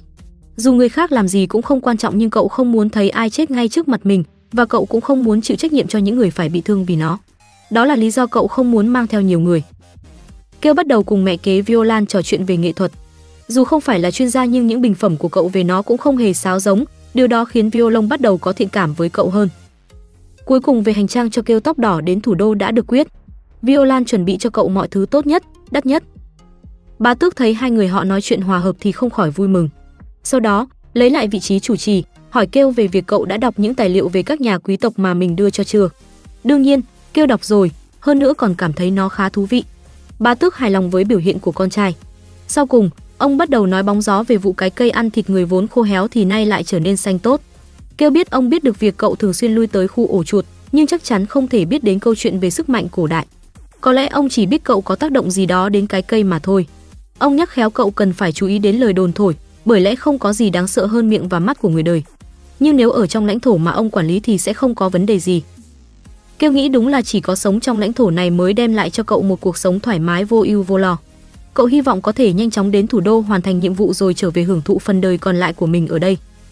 Ăn xong, Kêu nói lời chào tạm biệt mọi người trước khi lên đường. Ba Tước vì có việc bận nên không thể theo tiễn cậu được, chỉ có thể nói lời tạm biệt ở đây. Hai đứa em cùng cha khác mẹ với cậu dường như cũng muốn nói gì đó nhưng lại thôi. Chỉ đến khi kêu mở lời trước, đứa em gái vốn kiệm lời, Lily mới bắt đầu chúc cậu lên đường bình an. Kêu cũng chúc cô bé ở lại vui, khỏe, có ích. Lily bất ngờ, ngượng ngùng đáp lại cậu. Kêu tiến đến xe ngựa đã chuẩn bị sẵn, vừa mở cửa ra đã không khỏi ngạc nhiên với những gì thấy trước mắt. Chỗ nằm cho mấy con mùn lèo còn xịn hơn của cậu nữa. Và đương nhiên, chủ nhân của tác phẩm này không ai khác chính là phó quản gia Han, con sen chính hiệu này đây. Sợ đường xá xa xôi mấy con mèo sẽ bị đau lưng mỏi gối tê tay nên Han đã chuẩn bị nó để giúp chúng cảm thấy thoải mái hơn trên suốt chặng đường. Bởi cậu chủ chỉ là phù du, Kitty mới là tất cả. Bét quản gia. Kêu nghĩ chẳng qua anh ta không biết đến chuyện chúng có thể tạo sương mù và nhà độc đấy thôi. John quyết định sẽ ngồi cạnh phu xe, còn Choi Han thì nghĩ anh ta nên ngồi xe ngựa khác để dễ bề bảo vệ kêu. Kêu cảm thấy như vậy có chút kỳ quặc nhưng mặc kệ anh ta muốn ngồi đâu thì ngồi. Đến giờ trong mắt Choi Han vẫn mang đầy hận thù, có vẻ như anh ta vẫn chưa thể chấp nhận buông bỏ nên đang hết sức rối bời. Theo như nguyên tắc thì sau khi đi cùng Big Rock, Rosalind, Locke, Choi Han đã trở trên trầm tính hơn nhưng vẫn như có một con dao trong lòng. Có vẻ như vậy cũng không hẳn là điều xấu. Không quan tâm đến nam chính nữa, kêu leo lên xe ngựa, ra lệnh cho phu xe khởi hành, bắt đầu cuộc hành trình tiến đến thủ đô. Trên xe, kêu tính đến việc để Han lo về vụ quà cáp cho hai đứa em. Trước khi đi cậu có hỏi hai đứa nó liệu có muốn cậu mang về quà gì không? Không ngoài dự đoán, đúng là chúng muốn có quà thật. Lily muốn có một thanh kiếm. Kêu khá ngạc nhiên khi con bé mới có 7 tuổi mà đã muốn có một món quà nặng đô như vậy. Lúc này Ba Sen giải thích rằng con bé đang có ước mơ trở thành một kiếm sĩ. Xét cho cùng thì điều này cũng khả thi khi mà nhà Henitius có gen khá tốt, tỷ lệ cơ thể chuẩn, tay chân lại dài, học kiếm thuật cứ phải gọi là như cá gặp nước. Hơn nữa, So với lứa tuổi thì Lily có phần cao hơn, chỉ cần nỗ lực đôi chút là có thể trở thành kiếm sĩ rồi. Vậy nên quả cô bé muốn, kêu tóc đỏ đồng ý ngay, hứa sẽ mua loại đắt nhất. Lily dù sao cũng chỉ là đứa trẻ, nghe được vậy vui vẻ ra mặt, cảm ơn cậu rồi rít. Trái lại với món quà hơi hướng bạo lực như em gái thì món quà ba sen muốn khá văn thơ, đó là một chiếc bút máy. Cũng không có gì khó khăn, kêu đồng ý mua cho cậu. Đột nhiên chiếc xe ngựa dừng lại, cắt đứt dòng suy nghĩ của kêu. Cậu ngước nhìn ra phía bên ngoài. Hay làm sao? gặp cướp rồi. Chẳng nhẽ chúng không thấy Gia Huy trên xe ngựa hay sao? Chưa kể trong đoàn cậu lại toàn giang hồ ở ẩn, thủ đoạn vô biên, đơn cử như lão John này đây. Cuối cùng biệt tài săn thỏ của lão cũng có đất dựng võ rồi. John chấn tĩnh kêu ngồi trong xe, còn mình và những người khác xử lý đám dâu ria kia. Bọn sơn tặc lần này đúng là tổ tiên cũng phải bó tay, có gánh còng lưng cũng không độ được cho chúng rồi. Kêu thành thơi ngồi trong xe, tính toán thời gian đến ngôi làng sẽ bị con rồng đen phá hủy. Còn khoảng một ngày nữa, sau khi xử lý xong đám sơn tặc, trời đã nhá nhem, vậy là đoàn người của kêu quyết định dừng lại nghỉ ngơi. Món chính bữa tối là súp thịt thỏ, có vẻ nguyên liệu chính do Choi Han săn được. Thì ra ngoài săn người thì anh ta còn biết đi săn thú. Hai con mèo thấy kêu có vẻ không thích thì meo meo đòi ăn, nhưng sao chúng phải ăn cơm thừa canh cặn của cậu trong khi đó có con sen Han bên cạnh cơ chứ? Han đã chuẩn bị cho chúng suất ăn riêng, đảm bảo heo thì heo thi, không muối, không chất bảo quản. Lần này, đoàn xe của kêu chạm mặt với đám sơn tặc, trong đó người mạnh nhất, khỏi phải bàn, chính là Choi Han. Trận đánh này đối với anh ta dễ như trở bàn tay, trên người không một vết xước. Đúng là kẻ đánh con của bá tước thì không phải hạng soàng. John thấy kêu ăn có vẻ ít nên tỏ vẻ quan tâm hỏi han. Kêu biết tổng lão ta chỉ đang lôi mình ra làm trò đùa nên nói qua loa để tống khứ lão đi. Chỉ có Choi Han là thật lòng quan tâm, tưởng cậu trong người không khỏe nên không muốn ăn. Đột nhiên, Choi Han gọi cậu lại. Anh ta nhìn chằm chằm về phía kêu khiến cậu không khỏi khó chịu. Thì ra anh ta tò mò không biết đây có phải là lần đầu tiên cậu chứng kiến một trận chiến hay không. Kêu thật thà trả lời đúng là lần chạm trán với đám sơn tặc này là lần đầu cậu trải nghiệm một trận chiến. Vì với một người ngậm thìa vàng từ bé, lại được bao bọc trong lãnh thổ nhà bá tước thì làm sao có chuyện gặp tình huống thế này được. Nhưng Choi Han lại nghĩ đây cũng là lần đầu cậu đối diện với nguy hiểm thì nhầm to.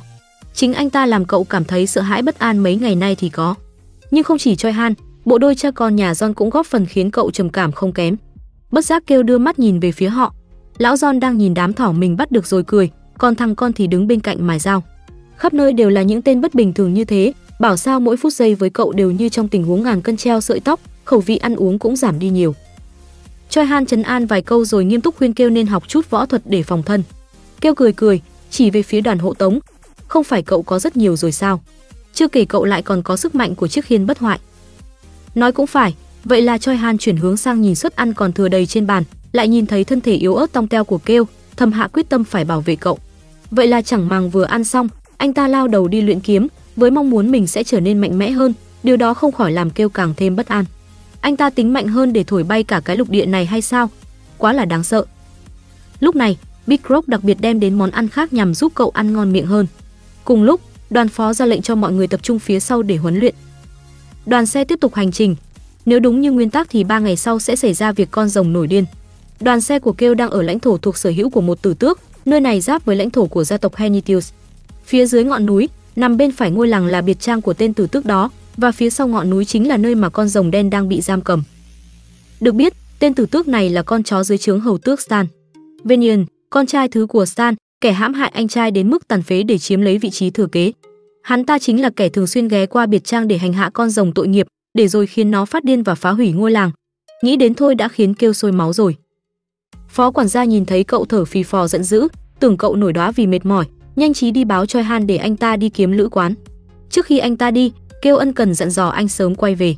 Dù sao cũng chỉ là một thiếu niên, được người khác quan tâm, Choi Han mỉm cười và gật đầu. Vâng, tôi sẽ quay về ngay. Kêu bỗng cảm thấy bất an, cậu có cái cảm giác như bị ai đưa cho quả táo độc bằng bàn tay nhớp nháp mồ hôi vậy. Một cảm giác rất khó chịu, bức bối. Và sớm thôi, nguyên do gây ra cái cảm giác đấy cũng được phơi bày.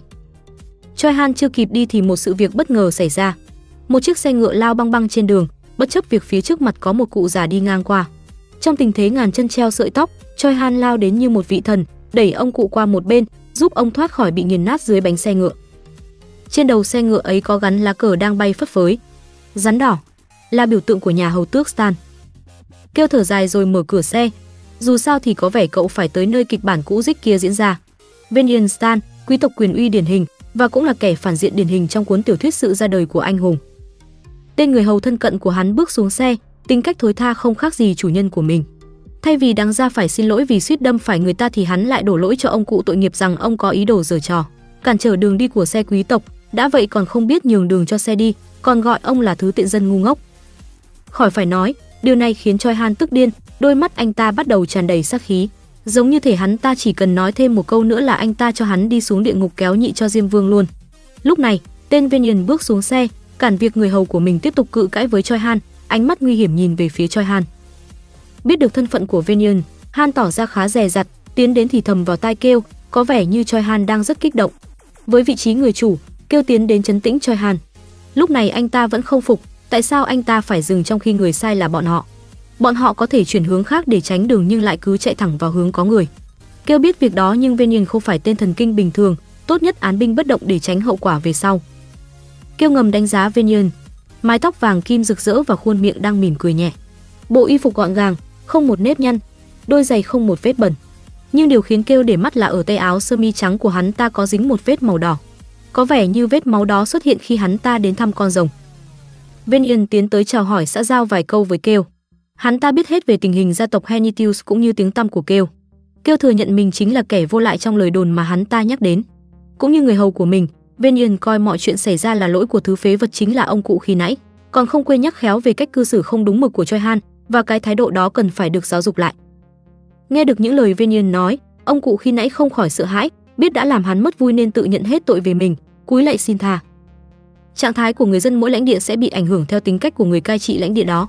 Vậy nên từ đây có thể thấy được tên tử tước của vùng này cũng giống như chủ nhân của hắn là bọn quý tộc luôn coi bản thân là thượng đẳng và lộng quyền. Kêu cũng thấy chứng tay gai mắt với cách hành xử của Venian, đáng bị Choi Han cho ăn đập. Tuy nhiên, Choi Han lại dưới trướng cậu, hơn nữa cậu còn đại diện cho cả gia tộc Henitius. Việc đi gây sự với quý tộc khác thì không hay, hơn nữa tên quý tộc này lại thần kinh không bình thường, cách tốt nhất là nói qua loa cho xong chuyện rồi chuồn lẻ. Nhìn ông cụ đang quỳ lạy phía trước, kêu không đành lòng, vỗ vỗ vai ông, giả vờ hỏi chỗ có quán rượu nhằm đánh lạc hướng, rồi chia tay ra ý muốn bắt tay với viên nhiên. Hắn nhìn chằm chằm vào bàn tay ấy, bàn tay cậu mới vừa chạm lên người ông già thường dân dơ bẩn kia, giờ lại muốn bắt tay hắn, không đời nào. Đúng lúc này, tên người hầu tinh ý nhận ra, hối thúc hắn ta mau lên đường. viên Venian ngoài mặt giả vờ trách mắng việc người hầu chen ngang vào cuộc nói chuyện giữa hai quý tộc, nhưng trong lòng thì không khỏi tán dương. Vậy là hắn đường đường chính chính bắt tay kêu rồi rụt tay lại ngang tốc độ ánh sáng, sau đó quay người lên xe. Kêu làm tròn vai một tên quý tộc bộng rượu, mời hắn nếu có dịp gặp mặt ở thủ đô thì đi làm một ly, cũng không quên mỉa mai vị trí người kế vị của hắn. viên Yên khinh thường, quay lại bày ra cái bản mặt hòa nhã, cười cười với Kêu, nói vài câu rồi rời đi. Kêu nhìn theo bóng chiếc xe ngựa của hắn, trong lòng không khỏi cầu nguyện cho mình đừng gặp cái tên cô hồn này thêm một lần nào nữa. Sau đó nhắc nhở Choi Han rằng phân nửa quý tộc đều sẽ như vậy, ngầm nhắc anh ta nên tập làm quen là vừa. Quay ra thấy ông cụ ban nãy vẫn quỳ sụp trên mặt đất, cậu tiến đến hỏi Han rồi ra lệnh cho Choi Han hộ tống ông về tận nhà. Trùng hợp thay, ông lão lại là chủ của quán trọ duy nhất trong làng, thế nên đoàn người của kêu không cần phải đi kiếm chỗ để nghỉ ngơi nữa, theo chân ông cụ về nhà. Bất chợt Choi Han gọi kêu lại chất vấn, vì sao ban nãy cậu không hề nổi giận về thái độ lồi lõm của tên hầu tước về nhường kia. Kêu hỏi ngược lại anh ta tại sao cậu lại phải tức giận. Về việc hắn coi thường cậu, chuyện hắn bảo cậu dạy dỗ lại anh ta, hay là chuyện hắn gọi ông lão xém chết kia là thứ phế vật. Cậu không phải là một người có thể nói những lời đó, và cũng không muốn nói, cũng không hề nổi giận. Cậu biết nói như vậy thì sẽ rất ngầu vì đó là điều mà Choi Han sẽ làm. Tuy nhiên, với vị trí của cậu hiện tại thì giờ chưa phải là lúc. Đây là những gì cậu học được từ cuộc sống. Thỏa hiệp với quyền lực, chấp nhận sự bất hợp lý vừa phải, ở mức nào đó có thể giúp cậu sống đúng với ý thích của bản thân mình. Và một điều quan trọng là, cậu có thủ tất báo. Vậy nên, sớm muộn gì cậu cũng sẽ để cái tên Venian kia bị đuổi ra khỏi nhà. Bởi vì, cậu sẽ cướp con rồng trong tay hắn. Ông lão hướng dẫn tùy tùng của kêu đến quán trọ. Cũng như ngôi làng này, quán trọ có bề ngoài giản dị nhưng bởi là nơi mà những thương đoàn thường lui tới lãnh địa Henitius ở trọ nên ở đây cái gì cũng có. Kêu được sắp xếp cho căn phòng tốt nhất. Dù trông có vẻ thoải mái hơn so với khi đứng trước Venian Stan, nhưng dù vậy việc quý tộc ở lại quán trọ cũng khiến ông cụ sợ hãi. Với thân phận quý tộc, cậu khá thích việc người khác dè chừng mình, nhưng việc được đối đãi một cách thái quá cũng khiến cậu thấy bất tiện. Cậu khuyên ông cứ thoải mái, với lại cậu cũng không thích những lời tự hạ thấp bản thân. Đây là nơi mà những kẻ hay qua lại lãnh địa của cậu nghỉ chân. Có lý nào nơi ấy lại thiếu thốn được vậy nên ông không cần phải lo. Ông cụ nghe xong trầm ngâm, có lẽ đây là lần đầu ông gặp được một quý tộc tốt bụng như cậu, không khỏi tò mò, chẳng nhẽ ở lãnh địa của gia tộc Henitius có nhiều người cũng tốt bụng như cậu sao? Kêu bật cười trả lời, cậu chính là tên vô lại nhất ở lãnh địa đó đây, mọi người ai cũng đều tốt đẹp hơn cậu. Sắp xếp xong, ông cụ gặp người một góc 90 độ, xin phép lui ra ngoài để cậu được nghỉ ngơi. Kêu nghĩ, chắc ông cần thêm thời gian để tiếp thu những gì cậu góp ý. Một lúc sau, Han đến phòng, đưa kêu chiếc hộp mà cậu chuẩn bị từ trước. Hai chữ tò mò hiện rõ trên mặt anh ta khiến kêu ngạc nhiên. Quản gia chẳng phải là người không nên để lộ cảm xúc của bản thân hay sao? Han lại không cho là vậy. Việc thể hiện hết toàn bộ cho chủ nhân thấy là một trong những việc mà quản gia nên làm. Anh ta còn tự thấy bản thân mình là một người thú vị. Liên thuyên xong, Han xác nhận lại về thời gian sẽ ở lại ngôi làng với kêu rồi đi ra khỏi phòng. Ngoài John ra thì Han cũng là người không hề run sợ trước cậu. Tuy anh ta có chút dè chừng nhưng không hề run sợ. Điều đó chứng tỏ lá gan anh ta cũng không hề nhỏ. Đặt chiếc hộp lên giường, kêu từ từ mở ra. Bên trong này chính là thứ giúp cứu rỗi kẻ đáng thương, lừa một tên điên khùng và giúp cậu không bị thương. Đây là thành quả từ việc giao dịch với gã Bilo. Để sở hữu được nó không phải là chuyện dễ dàng, người thường không thể có được, hơn nữa phải cần đến một số tiền khổng lồ, vài trăm triệu galon, vậy nên muốn tiết kiệm chi phí, cậu chỉ còn cách thuê lại với giá 20 triệu galon dưới danh nghĩa của Bilo, đó là lý do cậu phải gặp hắn ta ở thủ đô để trả lại đồ. Kêu ngắm nghía vật trong tay, nó là một viên ngọc màu đen, dùng để làm nhiễu quỹ đạo mana. Viên ngọc này sẽ gây hỗn loạn quỹ đạo mana trong một phạm vi nhất định và những thiết bị ma thuật sẽ không thể hoạt động. Tuy nhiên nhược điểm là để sử dụng thì cần phải lắp đặt trước một ngày và thời gian sử dụng chỉ kéo dài trong vòng 40 phút. Cái giá của viên ngọc tuy chát thật, nhưng lại được cái các bộ phận bên trong chắc chắn nên không dễ bị phá hủy, điều này khiến Kêu hài lòng. Có đồ nghề trong tay, giờ là lúc cho hai chị em miêu tộc thể hiện rồi. Kêu lôi ra tấm bản đồ, bắt đầu hướng dẫn đường đi cho chúng. Họ đang ở ngôi làng, từ đây đi về phía đông ngọn núi sẽ thấy một biệt trang, để tránh bị phát hiện thì chúng không được đi quá gần khu ấy. Phía sau biệt trang có một hang động, chính là nơi con rồng đen 4 tuổi đang bị giam giữ và cậu dự định sẽ chôn nó về. Vì tên tử tước canh phòng nghiêm ngặt, người thường khó lòng vào nổi, nhưng với lũ mèo thì lại khác. Nhiệm vụ lần này của chúng là chôn quả cầu này ở ngọn núi. Hai chị em nhà mèo rất tự tin về việc này, vì chúng còn trốn được cả người lớn trong miêu tộc, nói gì đến mấy tên người trần mắt thịt. Hoàn thành nhiệm vụ, kêu hứa sẽ thưởng cho chúng được ăn thịt bò no nề. Nói đến đồ ăn, hai con mèo không kìm được vui sướng, tức tốc lên đường tiến hành nhiệm vụ. Để việc giải cứu thành công thì một mình cậu là không đủ, phải kiếm thêm đồng minh và ứng cử viên sáng giá nhất chính là Choi Han. Vậy nên giờ mới có phân cảnh Choi Han ngồi trong phòng cùng cậu dùng điểm tâm, uống trà. Trước tiên phải thăm dò anh ta cái đã. Kêu uống cốc nước chanh quen thuộc và hỏi Choi Han. Ngươi thấy rồng bao giờ chưa? Anh ta thật thà trả lời rằng mới chỉ thấy loài giống rồng thôi, kêu biết thứ Choi Han nhắc đến là gì. Chắc hẳn là đám quái thú sống trong rừng sâu, nơi anh ta từng ở trước kia, đám quái vật, những loài có vẻ ngoài dị dạng và hung ác. Kêu bắt đầu phổ cập kiến thức về loài rồng cho Choi Han, tiện thể nhắc đến hoàn cảnh đáng thương của con rồng xấu số kia. Rồng giống như con người vậy. Rồng, nhân thú, dwarf, elf, tất cả loại đó đều giống với con người, vì chúng đều có cảm xúc và linh hồn. Tuy nhiên, nếu từ khi sinh ra vẫn chưa biết mình là ai nhưng đã bị cầm tù trong bóng tối và cứ sống trong đó mà không biết đến sự tồn tại của ánh mặt trời, thì chúng sẽ mất đi lý tính của mình. Không gia đình, không mong mỏi điều gì, chỉ có sự cô đơn, một cuộc sống đầy bi thảm, chỉ xoay quanh việc bị hành hạ ngược đãi cho đến khi còn thoi thóp. Nghe đến đây, mặt Choi Hàn đằng đằng sát khí. Phản ứng ấy không nằm ngoài dự đoán của Kêu. Với một người tốt tính như anh ta thì làm sao có chuyện không nổi trận lôi đình khi nghe câu chuyện như thế chứ? Kêu bắt đầu đi vào chuyện chính rằng có một thực thể như vậy đang ở gần đây, cậu muốn cùng Choi Han giải cứu nó. Anh ta đồng ý ngay mà không cần suy nghĩ.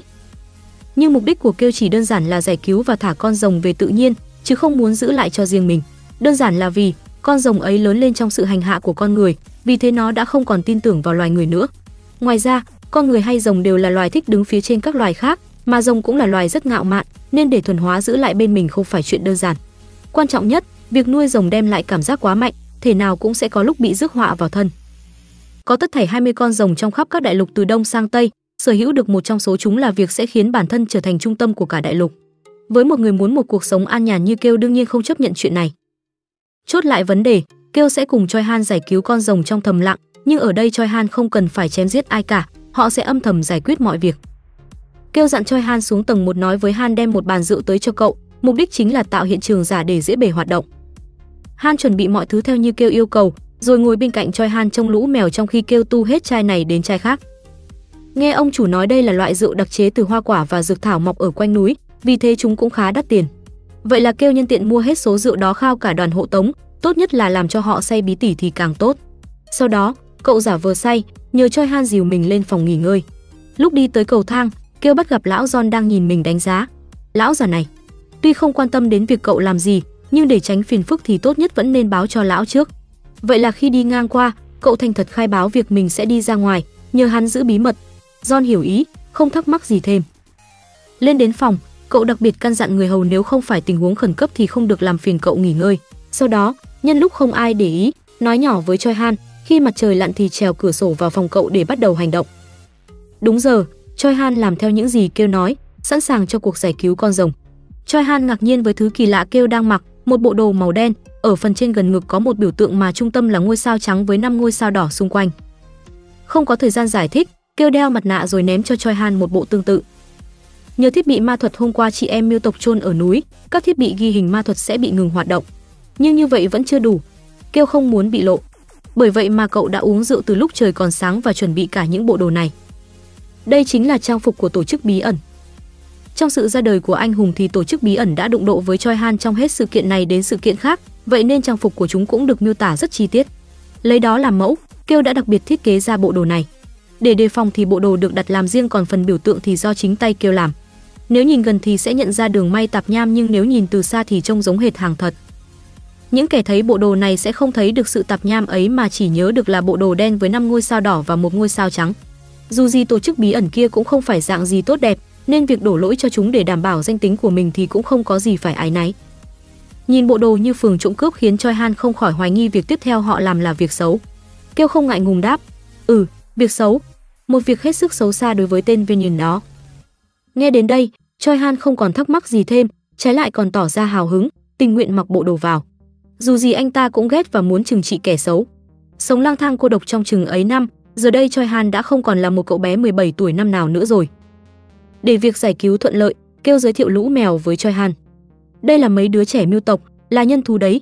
Cô chị là On, còn cậu em là Hong. Nói xong lại quay ra giới thiệu Choi Han với chúng. Kết bạn bốn phương xong, cả bọn nhanh chóng lên đường. Đoàn người của kêu tiến đến gần nơi giam giữ rồng con, án binh bất động chờ cho đến khi viên ngọc phát huy tác dụng thì bắt đầu ra tay. Choi Han, On và Hong lao lên phía trước để thám thính. Thiết bị thay đổi giọng nói cũng được kêu kích hoạt. Có vẻ như viên ngọc làm nhiễu quỹ đạo mana cũng đang hoạt động đúng như dự kiến, ngay đến cả tiếng báo động của thiết bị ma pháp cao cấp âm lượng cũng nhỏ đi rất nhiều. Chớp mắt đã đến cửa hang, phía trước có vài tên lính trông chừng, nhưng chúng nào phải đối thủ của Choi Han. Chỉ một lúc sau, vài tên đã nằm gục xuống sàn.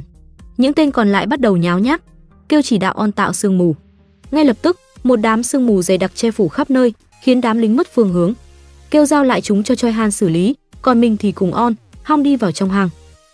Bên trong, kẻ tra tấn đang rơi vào hoảng loạn khi quả cầu phép thuật không hoạt động. Thấy có người đột nhập, hắn càng hoảng sợ hơn.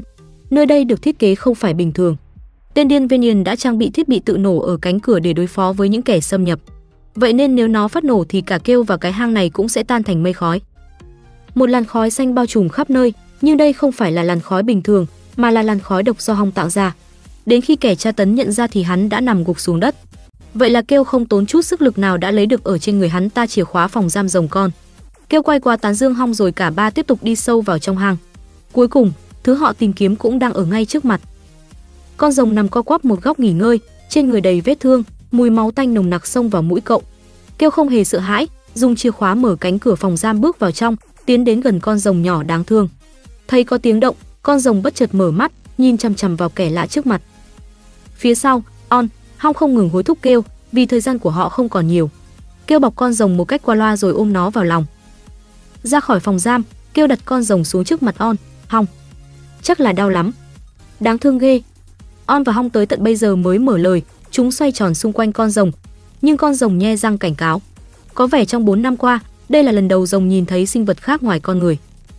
Chắc là đau lắm. On tiến đến gần và gõ gõ chân trước vào chân kêu. Có vẻ là con bé đã nghĩ tới món đồ mà kêu mang theo. Không thể vòi vĩnh bằng lời, nên nó hành động như vậy. Yên nào. Kêu cũng định sử dụng lọ nước phục hồi kia nên mới mang tới đây.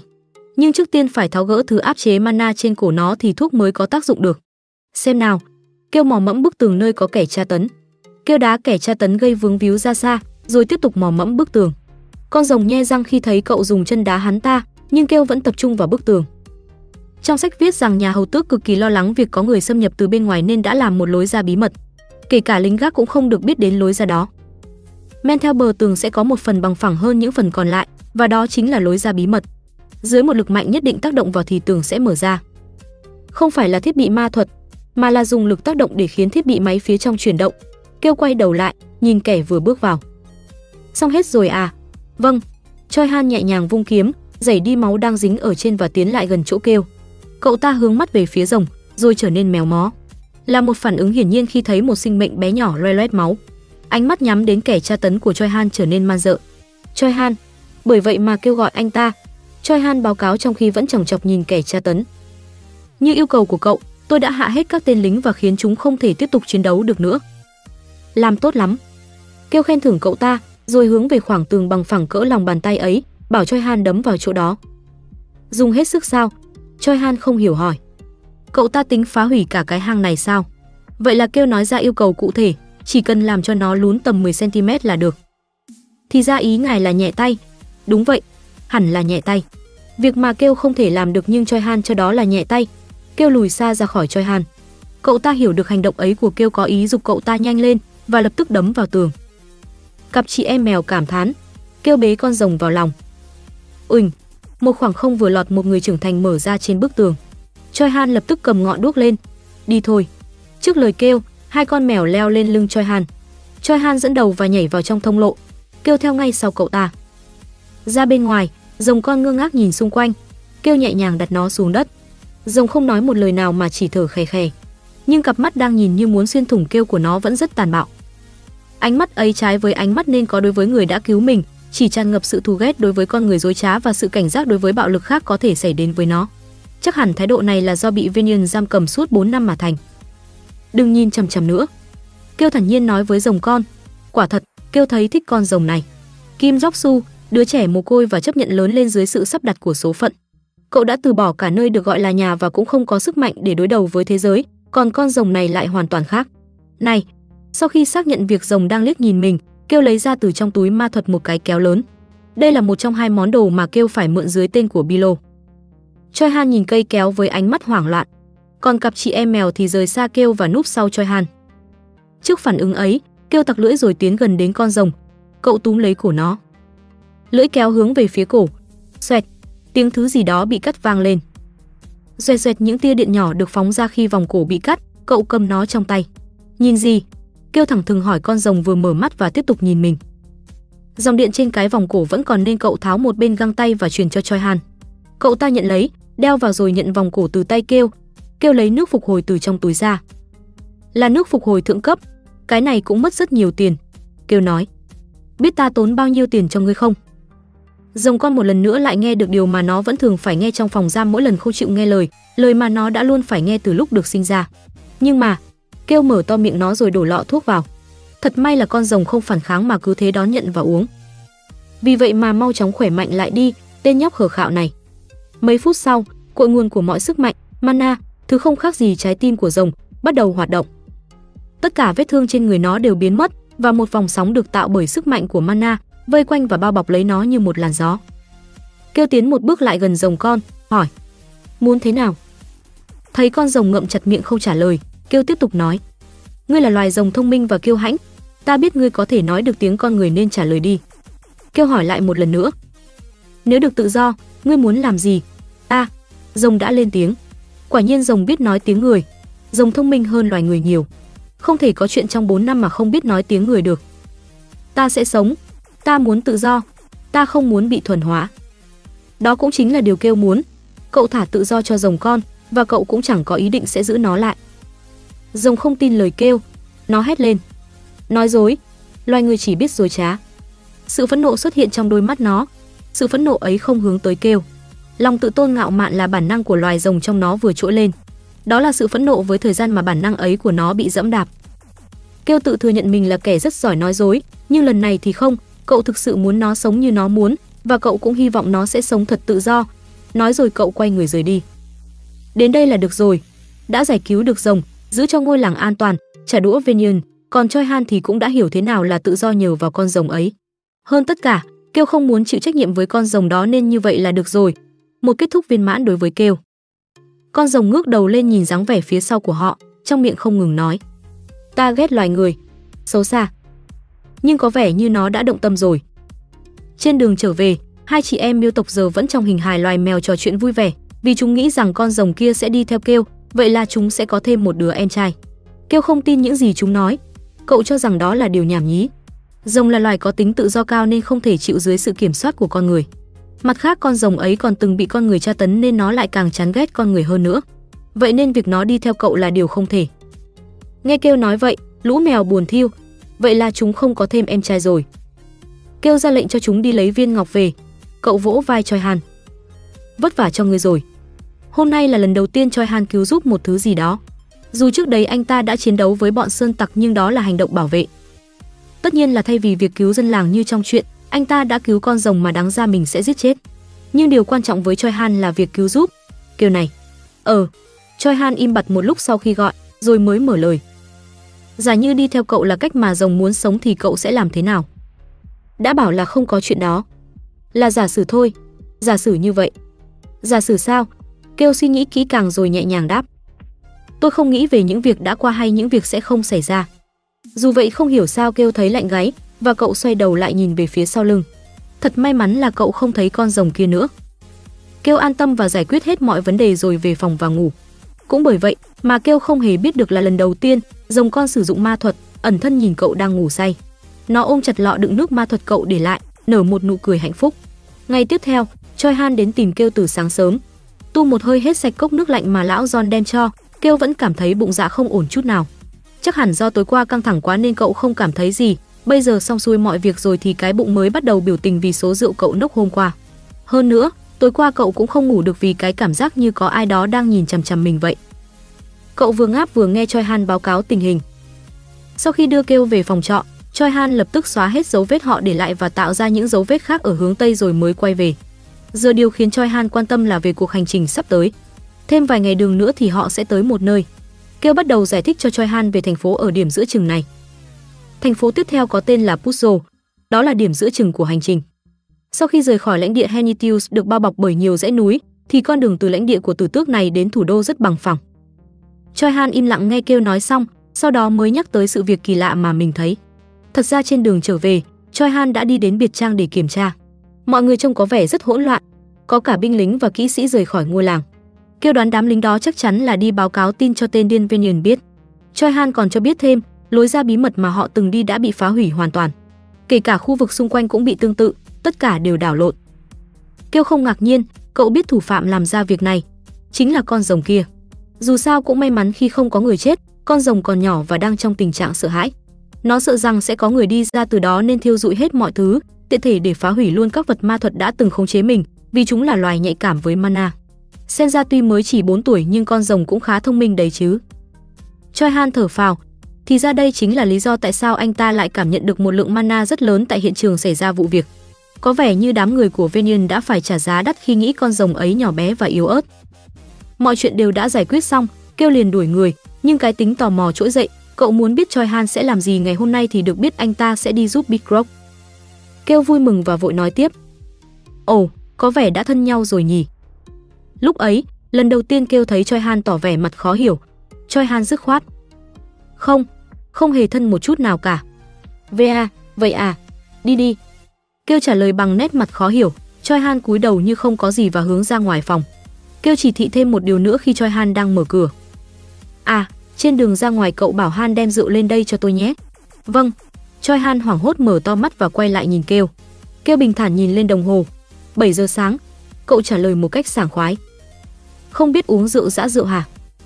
Bước xuống lầu, thấy Choi Han đang ngẩn người ở cầu thang, Kêu liếc nhìn về hướng anh ta đang nhìn. Phó đoàn trưởng với dáng vẻ gọn gàng như chưa từng uống rượu hôm qua đang nói chuyện một cách nghiêm trọng với một người, chính là một trong những tên kỵ sĩ ngày hôm qua bị Choi Han đánh ngất ở biệt trang.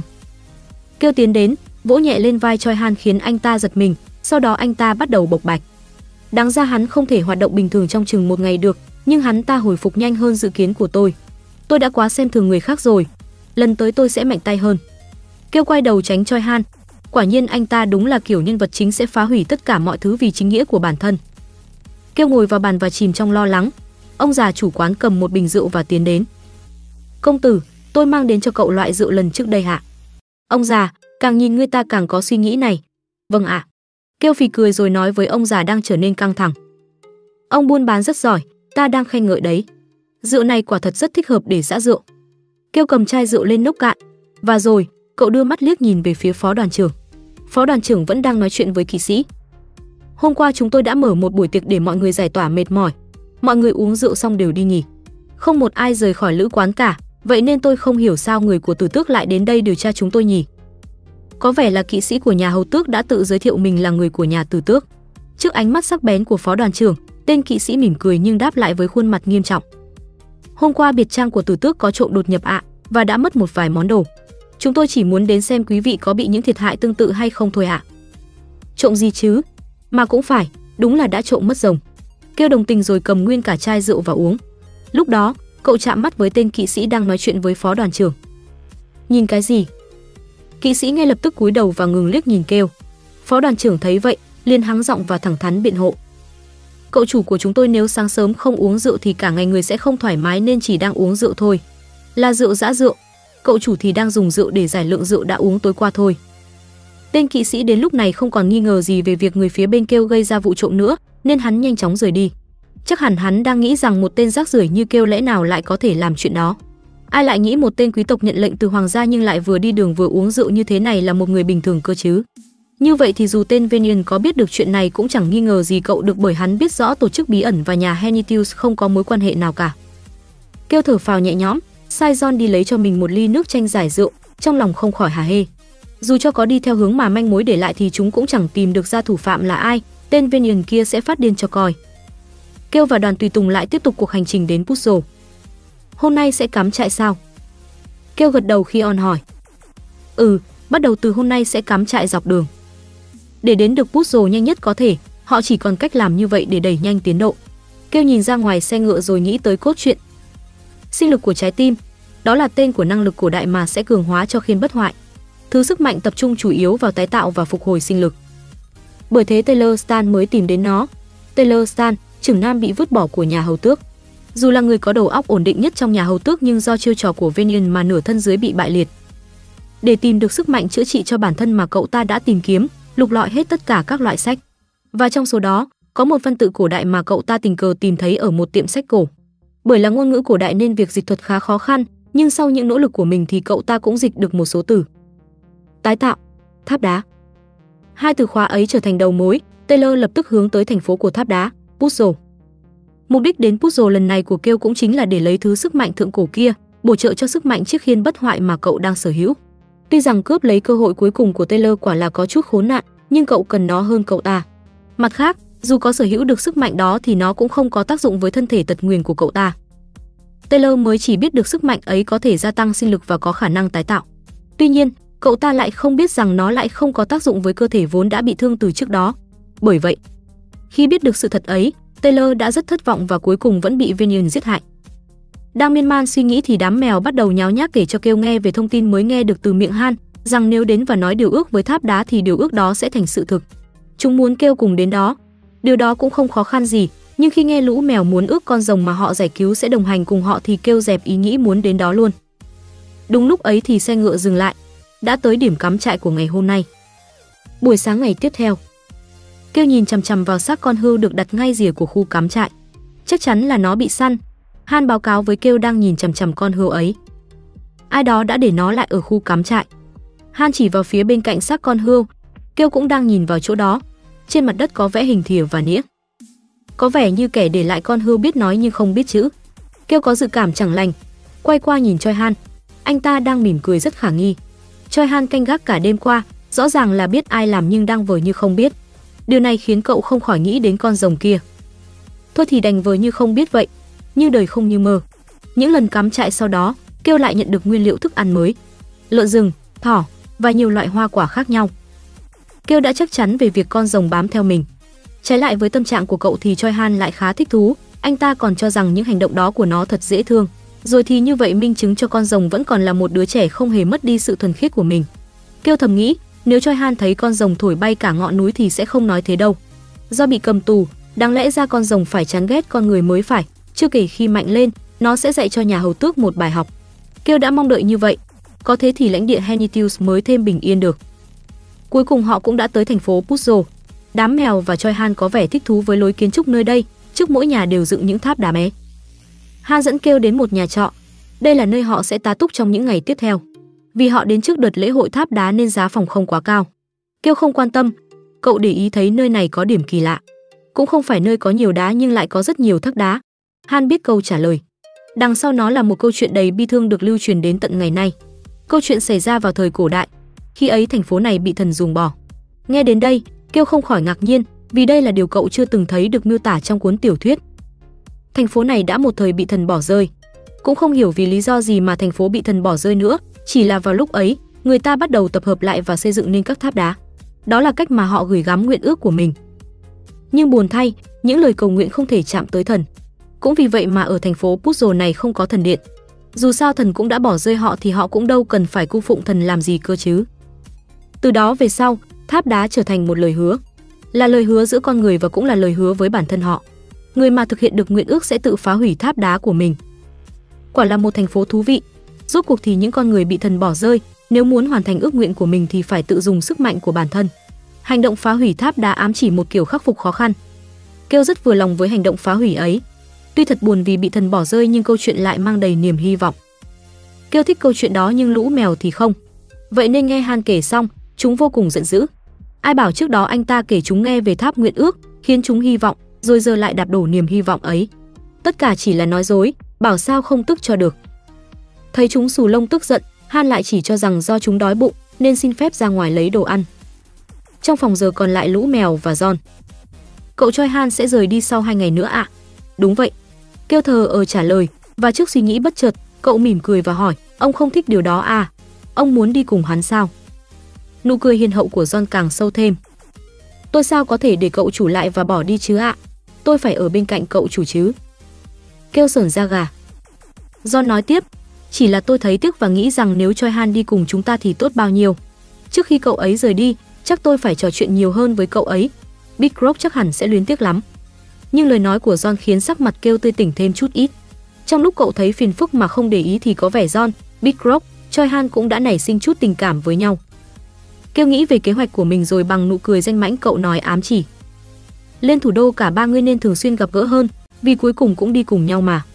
Rồi cứ thế cả ba sẽ rời khỏi vương quốc này và đi đến vương quốc của Rosalind. Sao nào? Tốt không? Kêu giấu nhẹm phần phía sau, rồi cười danh mãnh và John lại cười một cách hiền hậu hơn nữa, rồi đáp lại. Khi đến thủ đô mọi người sẽ được ở cùng nhau sao? Quả là đáng mong chờ. Mọi người đến thủ đô bình an là nguyện vọng của lão già này. Kêu chẳng tin lời ấy. Mong đợi sao? Mong muốn bình an tới nơi sao? Lão già kia không phải người có những cảm xúc kiểu đấy. Kêu đuối sức đuổi John đang cười hiền hậu ra ngoài. Cậu lại bắt đầu rơi vào trầm tư. Sinh lực của trái tim, năng lực ấy nằm ở nơi có tháp đá vẫn chưa được hoàn thành. Trong chuyện nói rằng ông ta đã sống đến tận 150 tuổi. Người đó sau khi sống hết tuổi thọ tự nhiên của mình, đã chết vì lão hóa và để lại năng lực này. Ông ta đã cho rằng năng lực của mình là một lời nguyền. Kêu đứng dậy và chỉnh lại quần áo, vừa mở cửa ra thì đúng lúc Han đến, trên tay cầm đồ ăn cho lũ mèo. Kêu tiện thể nhắc Han về việc cậu sẽ đi xem tháp đá cùng Choi Han và hai con mèo. Theo nguyên tắc, con người sống đến tận 150 tuổi ấy đã chọn cách dựng tháp đá ở nơi hội tụ của gió. Ông đã tốn 100 năm cực khổ để dựng tháp đá, nhưng cuối cùng không thể hoàn thành. Rốt cuộc thì ông ta đã mong ước điều gì, cũng chẳng phải điều kêu quan tâm. Chỉ là kêu đã dự tính một điều khi đi xem tháp đá. Cậu sẽ xếp lại cái tháp đó một cách thật hoành tráng. Kêu, hai con mèo, Choi Han và Han đến khu tháp đá giữa trời chưa nắng gắt. Và rồi, ngay tại lối vào di tích, cậu thấy được hai người quan trọng. Một cô gái và chàng trai với trang phục bình dị, chỉ là chàng trai ấy đang ngồi xe lăn. Cô gái đang đẩy xe từ phía sau, cả hai đang đi ra khỏi lối vào cũng là lối ra của di tích. Chàng trai ấy, không ai khác, chính là Taylor, trưởng nam nhà hầu tước Stan, còn cô gái bên cạnh anh ta là thần quan Keji. Kêu chỉ muốn đi xem nơi có tháp đá, không ngờ lại gặp hai người họ ở đây. Những gì cậu biết về họ chỉ là qua những miêu tả bên ngoài. Kêu bắt đầu âm thầm quan sát. Nguyên do Taylor và Cage có mặt ở đây là vì Cage muốn xác nhận xem những gì cô nghe được là nhảm nhí hay sự thật. Suốt mấy đêm nay, cô đều mơ một giấc mơ. Thần bảo họ nhanh chóng đến khu tháp đá vì ân nhân trong tương lai của họ sẽ xuất hiện tại đây, còn sau này, người đó có hành động gì thì thần cũng không biết. Taylor thắc mắc, cũng có người mà ngay cả thần cũng không thể dự đoán trước sao. Cage cũng không biết, nhưng cô không tin vào thần, bởi vậy cô luôn cho rằng lời thần nói phân nửa là những lời nhảm nhí. Taylor khuyên Cage nên giữ mồm giữ miệng, mặt khác cô cũng cần phải chú ý vì việc nghe được thần nói là một bí mật. Nói đến khiến kitch lại càng tức. Ở puzzle này chả có thần điện mà, và lời nói gì chứ thần cũng có nuôi cơm chúng ta đâu. Với lại những người quyền quý như chúng ta mà bảo rằng sẽ có ân nhân thì tin được không chứ? Nói đến cơm sao mà đói quá, đi ăn cơm thôi. Đúng là có thực mới vực được đạo, thảo luận về menu xong họ cười nói vui vẻ đi về. Có thể thấy quan hệ của họ rất thân thiết. Giờ thì kêu đã nhớ được khuôn mặt của họ. Bởi họ không hề biết mặt cậu, nên sau này chỉ cần khô chạm mặt họ là được. Lúc ấy, Han âm thầm lại gần và thì thầm vào tai cậu. Vừa lúc nãy tôi đã thấy trưởng nam của nhà hầu tước Stan đấy hả? Kêu thật sự ngạc nhiên. Sao anh ta biết được? Han cười rồi tự chỉ tay vào mình, nói, thông tin về con cháu của các quý tộc đã nằm sâu trong trí nhớ của tôi ạ. À? Người ngồi xe lăn và trên chiếc xe lăn ấy có ký hiệu của hầu tước nên vừa nhìn là tôi đã nhận ra. Kêu tán dương Han, cứ nghĩ anh ta chẳng có chút tác dụng nào mà ngờ đâu cũng tinh ý phết đấy chứ. Han nhún vai và kết thúc báo cáo bằng gương mặt vui vẻ, tiện thể hỏi bước tiếp theo cậu tính làm gì. Suy nghĩ một lúc rồi kêu rành mạch trả lời, lơ đi. Nói xong họ lại tiếp tục đi vào trong khu tháp đá. Cậu đã tưởng tượng ra những tháp đá được chất lên giống như núi, nhưng tháp đá ở đây với đầy đủ các loại hình thù và trông bình thường hơn những gì cậu nghĩ. Không phải là những thứ cậu trông đợi vào các công trình thời cổ đại, thay vào đó nó lại quá đỗi bình thường. Ngay đến cả lũ mèo cũng cảm thấy thất vọng. Tuy nhiên lại có một người nghiêm túc ngoài dự tính. Choi Han đang cúi đầu và cầu nguyện điều gì đó như những người xung quanh. Có vẻ anh ta cầu nguyện sẽ được nhanh chóng trở về quê nhà. Choi Han khác hoàn toàn với Kim Jok Su người giờ đang trong hình hài của Kêu. Choi Han là một nhân vật được sinh ra và lớn lên trong một gia đình hạnh phúc. Khác với Kêu, Kim Jok Su, việc lớn lên trong gia đình hạnh phúc tác động nhiều lên tính cách hiền lành của Choi Han. Cũng nhờ thế mà anh ta đã sống sót qua hoàn cảnh ngặt nghèo nhất và luôn giữ được sự thánh thiện ấy đến cuối cùng. Xong xuôi, Choi Han quay ra nhìn Kêu, có một chuyện mà anh ta muốn hỏi và một chuyện muốn báo cáo. Kêu có dự cảm chẳng lành, cậu quyết định nghe câu hỏi trước. Câu hỏi của Choi Han là kêu không cầu nguyện sao? Kêu trả lời, ta không làm mấy chuyện cầu nguyện vì nó khiến chúng ta phải kỳ vọng. Sống mà không kỳ vọng hay chờ đợi sẽ thoải mái hơn, giống như khi chơi cá cược vậy. Khi chỉ cá cược 100 won nhưng lại thắng đến 500 won đương nhiên sẽ vui vẻ. Nhưng nếu muốn chúng độc đắc mà lại chỉ thắng được 500 thì chắc chắn sẽ thất vọng. Còn về việc Choi Han muốn báo cáo chính là việc con rồng đã đi theo họ vào thành phố. Kêu vẫn chỉ thị Choi Han vờ như không biết là được. Kêu thử nhìn xung quanh một lượt, không thấy bóng dáng con rồng đâu. Vậy là cậu ra lệnh cho mọi người quay về quan trọ mà không biết rằng, ngay chỗ ban nãy cậu nhìn, con rồng đã dùng thuật tàng hình, từ xa quan sát đám người của cậu. Ngày tiếp theo, kêu xuất phát đi đến nấm mồ của kẻ đã sống đến tận 150 tuổi kia. Để tách ra khỏi lũ mèo và những người đòi bám theo, thì cậu đã chỉ định một người mà họ chẳng thể ý kiến thêm được gì. Ta sẽ chỉ mang theo Choi Han thôi. Người mạnh nhất, Choi Han. Cậu ta đi theo hộ vệ nên phó đoàn trưởng, hay Han cũng chẳng nói thêm điều gì. Vậy là kêu dắt Choi Han đi ra ngoài. Hôm nay, họ sẽ đến ngọn núi nơi có ngôi mộ ấy. Việc Choi Han cần làm là đứng đợi kêu ở lối vào núi để chắc chắn không có ai quấy rầy trong lúc cậu hành động. Choi Han nhận lệnh mà không hỏi gì thêm. Kêu thích nhất là tính cách này ở Choi Han. Anh ta không bao giờ thắc mắc về những việc cậu làm mà chỉ tuân theo. Đi được một đoạn, Choi Han bắt đầu bộc bạch với kêu. Chỉ còn một ngày nữa là Choi Han lên đường. Trước khi đi, có một điều khiến anh ta bận lòng. Đó là về John, vì Choi Han cảm nhận được lão ta là một người nguy hiểm. Trước pha bóng thẳng không được cảnh báo trước ấy, kêu khá hoảng hốt. Giả vờ không biết hay biết đây, cậu đã quyết định được câu trả lời. Kêu không dự tính được mấy câu hỏi kiểu thế này, nhưng cậu phản ứng một cách bình thản. Thế à? Choi Han có vẻ ngạc nhiên về phản ứng của Kêu, hỏi lớn, sao cậu không ngạc nhiên gì hết vậy? Người đó tỏa ra toàn mùi máu tanh đấy hạ. Ông ấy là kẻ nguy hiểm người đã nhuộm máu của rất nhiều người. Nếu cậu biết điều đó sao lại để John ở bên cạnh như thế được? Nếu biết được điều đó thì Kêu đã dắt theo John khi đi cứu con rồng ấy, nhưng cậu đã không làm như thế. Điều đó chứng tỏ có hai khả năng xảy ra, một là do Kêu không nắm được sức mạnh của John, hai là không tin tưởng lão ta. Nhưng không lý nào lại không tin tưởng kẻ đã ở bên cạnh mình suốt 18 năm qua. Vì thế mà Choi Han mặc định rằng Kêu không biết đến sức mạnh thật của John. Anh ta nghĩ cả Kêu và những người khác đều không biết đến điều đó, vì vậy mới quyết định nói ra sự thật để Kêu đề phòng. Kêu lựa chọn cách giả vờ không biết đến sức mạnh của John, vì dù gì cậu cũng sẽ để ông ta đi cùng với Choi Han ngay khi đến thủ đô. Cậu hỏi ngược lại Choi Han. Nếu cậu thấy John là kẻ nguy hiểm, sao cậu lại để yên cho ông ta? Choi Han im lặng, kêu nói tiếp, đúng đó, vì John không hề làm gì cậu cả. Dù gì John cũng là quản gia của tôi trong suốt 18 năm. Xét cho cùng, với tư cách là một quản gia, John đã hoàn thành rất tốt và cống hiến hết mình cho gia tộc Hennitius. Đối với kêu mà nói, Choi Han hay John đều như nhau, vì cả hai đều là người mạnh. Quản gia John cũng chỉ là quản gia thôi. Thời gian không còn nhiều, kêu để Choi Han canh chừng, còn mình đi lên núi. Khi kêu vừa rời đi, John nhẹ nhàng nhảy xuống từ trên cây. Lão ta nhìn Choi Han rồi nhếch mép cười nói, ta là kẻ đã thay tã và nuôi lớn cậu chủ đấy. Đó là sự thật không thể chối cãi. John tính theo kêu thì bị Choi Han chặn lại. Kêu đã bảo không ai được đi theo cậu từ chỗ này. Biết rồi, tên nhóc này. John quay lưng lại với ngọn núi không chút lưu luyến. Lão chỉ lấy làm bất thường vì kêu bỏ lại lũ nhóc miêu tộc mà chỉ đem theo Choi Han nên mới đến xem thử thôi. Lẽ ra lão không nên đến. Người ta thường bảo càng già lại càng thất thường, sự thất thường ấy mới quái ác làm sao. Trong lúc đó, kêu đã đến được chỗ hang động. Tuy nhiên, lối vào tương đối bé. Cậu nhìn lại quần áo của mình. Xem ra nay cậu mặc bộ đồ không phù hợp với cảnh quan rồi. Kêu bò vào trong hang, trái lại với lối vào nhỏ xíu thì bên trong lại rất rộng lớn. Và đồng thời lốc xoáy đáng sợ được tạo bởi gió cũng ngập hết tầm nhìn của cậu. Những cơn gió thét gào như muốn nuốt chửng mọi thứ. Chúng mạnh đến nỗi cảm giác như bức tường trong hang có thể bị thổi đổ sập xuống bất cứ lúc nào. Kêu tự hỏi nếu như lấy được sức mạnh âm thanh của gió thì có phải cậu cũng sẽ nghe thấy những âm thanh này hay không? Nhìn hoàn cảnh trước mắt lại nghĩ đến nguyên tắc, Kêu chắc chắn rằng nếu không có cách trợ giúp thì Taylor sẽ không thể nào lấy được thứ sức mạnh kia.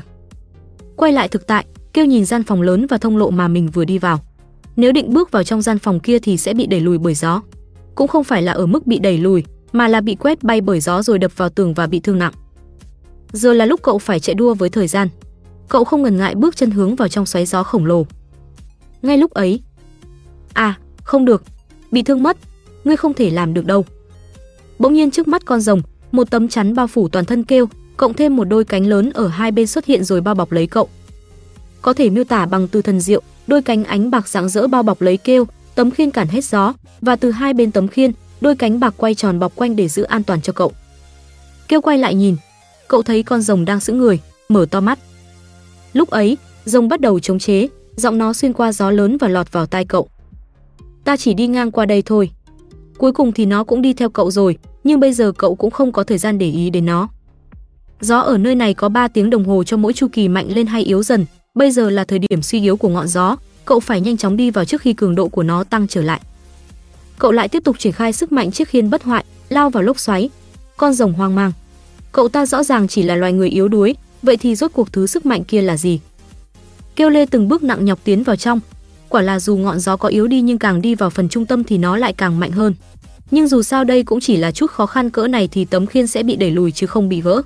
Điều này cũng đã nằm trong tính toán của Kêu. Bởi vậy khi bắt đầu, cậu đã giảm độ bền và tăng kích thước của tấm khiên. Cứ bị đẩy thì cậu sẽ từ từ giảm kích thước của nó để tăng sức chống chịu. Tấm khiên làm việc tốt hơn cậu nghĩ. Khi gần đến được điểm giữa, một giọng nói cất lên, ta rất hối hận. Ta rất hối hận. Giọng nói của một lão già đang mếu máu. Ông ta cứ tiếp tục nhắc đi nhắc lại câu nói ấy khiến kêu không khỏi thấy phiền phức, phiền phức giống hệt như cái bà cô chỗ cây ăn thịt người vậy. Nhưng rồi ông ta thốt ra một câu nói khiến kêu để tâm. Người nắm giữ một năng lực quen thuộc, ta không mong ngươi nhận lấy năng lực này. Kẻ có sức mạnh quen thuộc, phải chăng ý ông ta là sức mạnh của chiếc khiên bất hoại cậu sở hữu. Cùng lúc ấy, luồng gió trở nên mạnh hơn nữa và bắt đầu tàn phá hang động. Hiện tại sức gió đã khiến tấm khiên bị đẩy lùi. Kêu vẫn tiếp tục tiến lên phía trước, còn linh hồn của ông già cổ đại vẫn không ngừng tâm sự bên tai. Ông ta tự dằn vật bản thân về việc một mình ông ta sống sót cho đến khi chết vì tuổi già. Ông ta đã xây dựng tháp đá với mong ước mọi người sẽ sống mãi, nhưng điều đó không trở thành sự thật. Đó là lý do mà tháp đá ông ta mãi vẫn chưa thể hoàn thành. Sức mạnh phục hồi quá vô dụng, chỉ thể bảo vệ được cho ta, chẳng thể giúp ích được cho ai. Ta là thứ vứt đi. Kêu phớt lờ cái lời than vãn nức nở ấy. Đối với cậu thì năng lực bảo vệ bản thân là quan trọng nhất. Thứ vứt đi thì sao chứ? Sống sót là tuyệt nhất. Cậu tập trung tiến đến gần tháp đá đang ở giữa tâm cơn lốc xoáy, còn cách năm bước chân. Kêu lê từng bước nặng nề, càng đi, sức gió ngày càng tăng, tưởng chừng như có thể xé rách cậu bất cứ lúc nào, còn ông già kia vẫn tiếp tục than vãn. Dù cho gió cắt qua người ta như một lưỡi kiếm, ta vẫn không thể chết. Đây là sức mạnh đáng nguyền rủa của sự phục hồi. Dù lồng ngực ta có đập mạnh mẽ cách mấy ta cũng không thể chạy, bởi ta sợ cái chết, sợ sự đau đớn khi bị thương và càng sợ hãi cái chết phía sau nỗi đau ấy. Một bước, hai bước, năm bước, đến bước thứ năm, gió ngừng lại. Cậu đã đi vào mắt bão. Tại đây không gian tĩnh lặng, có thể nghe thấy tiếng gió dồn dập xung quanh. Cậu nghe thấy tiếng gió và cả giọng nói của ông lão nhiều oán hận. Ta đã chọn vứt bỏ niềm tin mà sống. Sau lời ấy, ông lão không nói gì thêm. Niềm tin hay quy luật gì chứ, sống sót là ưu tiên hàng đầu. Quả là lão già lắm lời vô nghĩa. Kêu tặc lưỡi rồi thu lại tấm khiên về tim. Ánh sáng bạc bao bọc lấy cậu biến mất. Cậu tiến gần đến tháp đá xếp dở được một nửa. Một tháp đá bình thường. Kiểu tháp đá với hình dáng được xếp một cách qua loa, có thể bắt gặp ở bất cứ ngọn núi nào. Chỉ là những hòn đá đều đen tuyền, giống như cây ăn thịt người. Những hòn đã tồn tại từ thời cổ đại khác với những hòn đá bình thường khác, cũng giống như luồng gió này. Cậu để lộ sự khó chịu rồi lôi đôi găng tay ra từ trong túi và đeo vào. Kêu nhặt những viên đá nằm xung quanh và hoàn thành việc xếp tháp đá. Kêu nhặt viên đá đen cuối cùng và nhẹ nhàng đặt nó lên trên tháp đá. Khoảnh khắc ấy, những viên đá đen dần chuyển trắng. Cùng lúc ấy, kêu đứng dậy và nhìn quanh. Luồng gió dần dịu lại. Ơ, cậu nghe thấy giọng của con rồng đang ngẩn người nhưng cậu phớt lờ và chờ gió lặng hẳn. Cậu khoanh tay và lắng nghe giọng nói của ông lão, cũng chẳng có lựa chọn nào khác. Ta đã định chiến đấu cùng bọn họ nhưng đã không thể biết được rằng con người vốn là loài yếu đuối trước sự đau đớn. Bọn họ không phải là những người phục vụ thần linh. Ta đã nhận ra rằng ta phải một mình chịu sự đau đớn và vùi dập. Những kẻ sống trong rừng sâu và thờ phụng thần linh đã cho ta ăn thứ đó, một thứ chả có vị gì ngon lành. Ta đã xây dựng ngọn tháp bằng tấm lòng, mong mỏi rằng có thể quay lại thời gian, nhưng ngọn tháp đã không thể hoàn thành. Chắc thần đã ghét bỏ kẻ ích kỷ chỉ nghĩ đến hạnh phúc của bản thân và bỏ rơi đồng đội rồi chạy trốn như ta. Kêu thở dài, lão già này thật nhạt nhẽo, trong sự bức bối, kêu bật lại. Ích kỷ mới là con người. Giọng nói của ông lão bỗng ngừng lại, tưởng rằng cũng giống như lần trước, giọng nói ngừng là lúc cậu nhận được sức mạnh cổ đại, nhưng không. Chất giọng miếu máu kia lại vang lên. Chị gái ta cũng đã nói như thế. Chị gái ta thật sự rất tốt, là người đáng tin cậy hơn bất cứ ai. Hu hu, chị gái của ta, hức, kêu sắp nổi điên rồi. Nhưng ông lão sau một hồi khóc lóc thì bày tỏ sự cảm ơn. Ngươi nắm giữ năng lực quen thuộc, cái điểm ngạo mạn của ngươi khiến ta nhớ đến anh trai mình. Ta thật sự ghen tị với thái độ ấy của ngươi. Và cuối cùng lời mà ông ta nói với Taylor, lời nói mà kêu đang chờ đợi vang lên. Nào, giờ thì phá đổ đi, có vậy thì người mới có thể vượt qua giới hạn của ta. Kêu nhếch mép, Không ngần ngại, kêu lập tức dùng chân đá vào tháp đá. Con rồng đang quan sát bỗng giật mình và nó liếc nhìn kêu như nhìn một kẻ dị thường, nhưng rồi quang cảnh tiếp đó khiến nó thốt lên. Tháp đá bị đổ. Từ phía dưới tháp, một quả cầu ánh sáng xuất hiện. Kêu cảm nhận được rung động nhẹ trong hang động từ dưới chân. Lúc đó, quả cầu ấy ập đến chỗ cậu. Kêu vươn tay nắm lấy. Trong khoảnh khắc, luồng ánh sáng hướng đến trái tim cậu như một mũi tên. Mũi tên ấy xuyên qua tim cậu, bùng sáng lên và tắt dần. Kêu thở sâu, cậu cảm nhận được một sinh lực mới bên trong cơ thể. Sinh lực này sẽ hỗ trợ để khiến tấm khiên trở nên chắc chắn hơn và nếu bị thương thì sẽ phục hồi nhanh hơn người thường gấp mấy lần.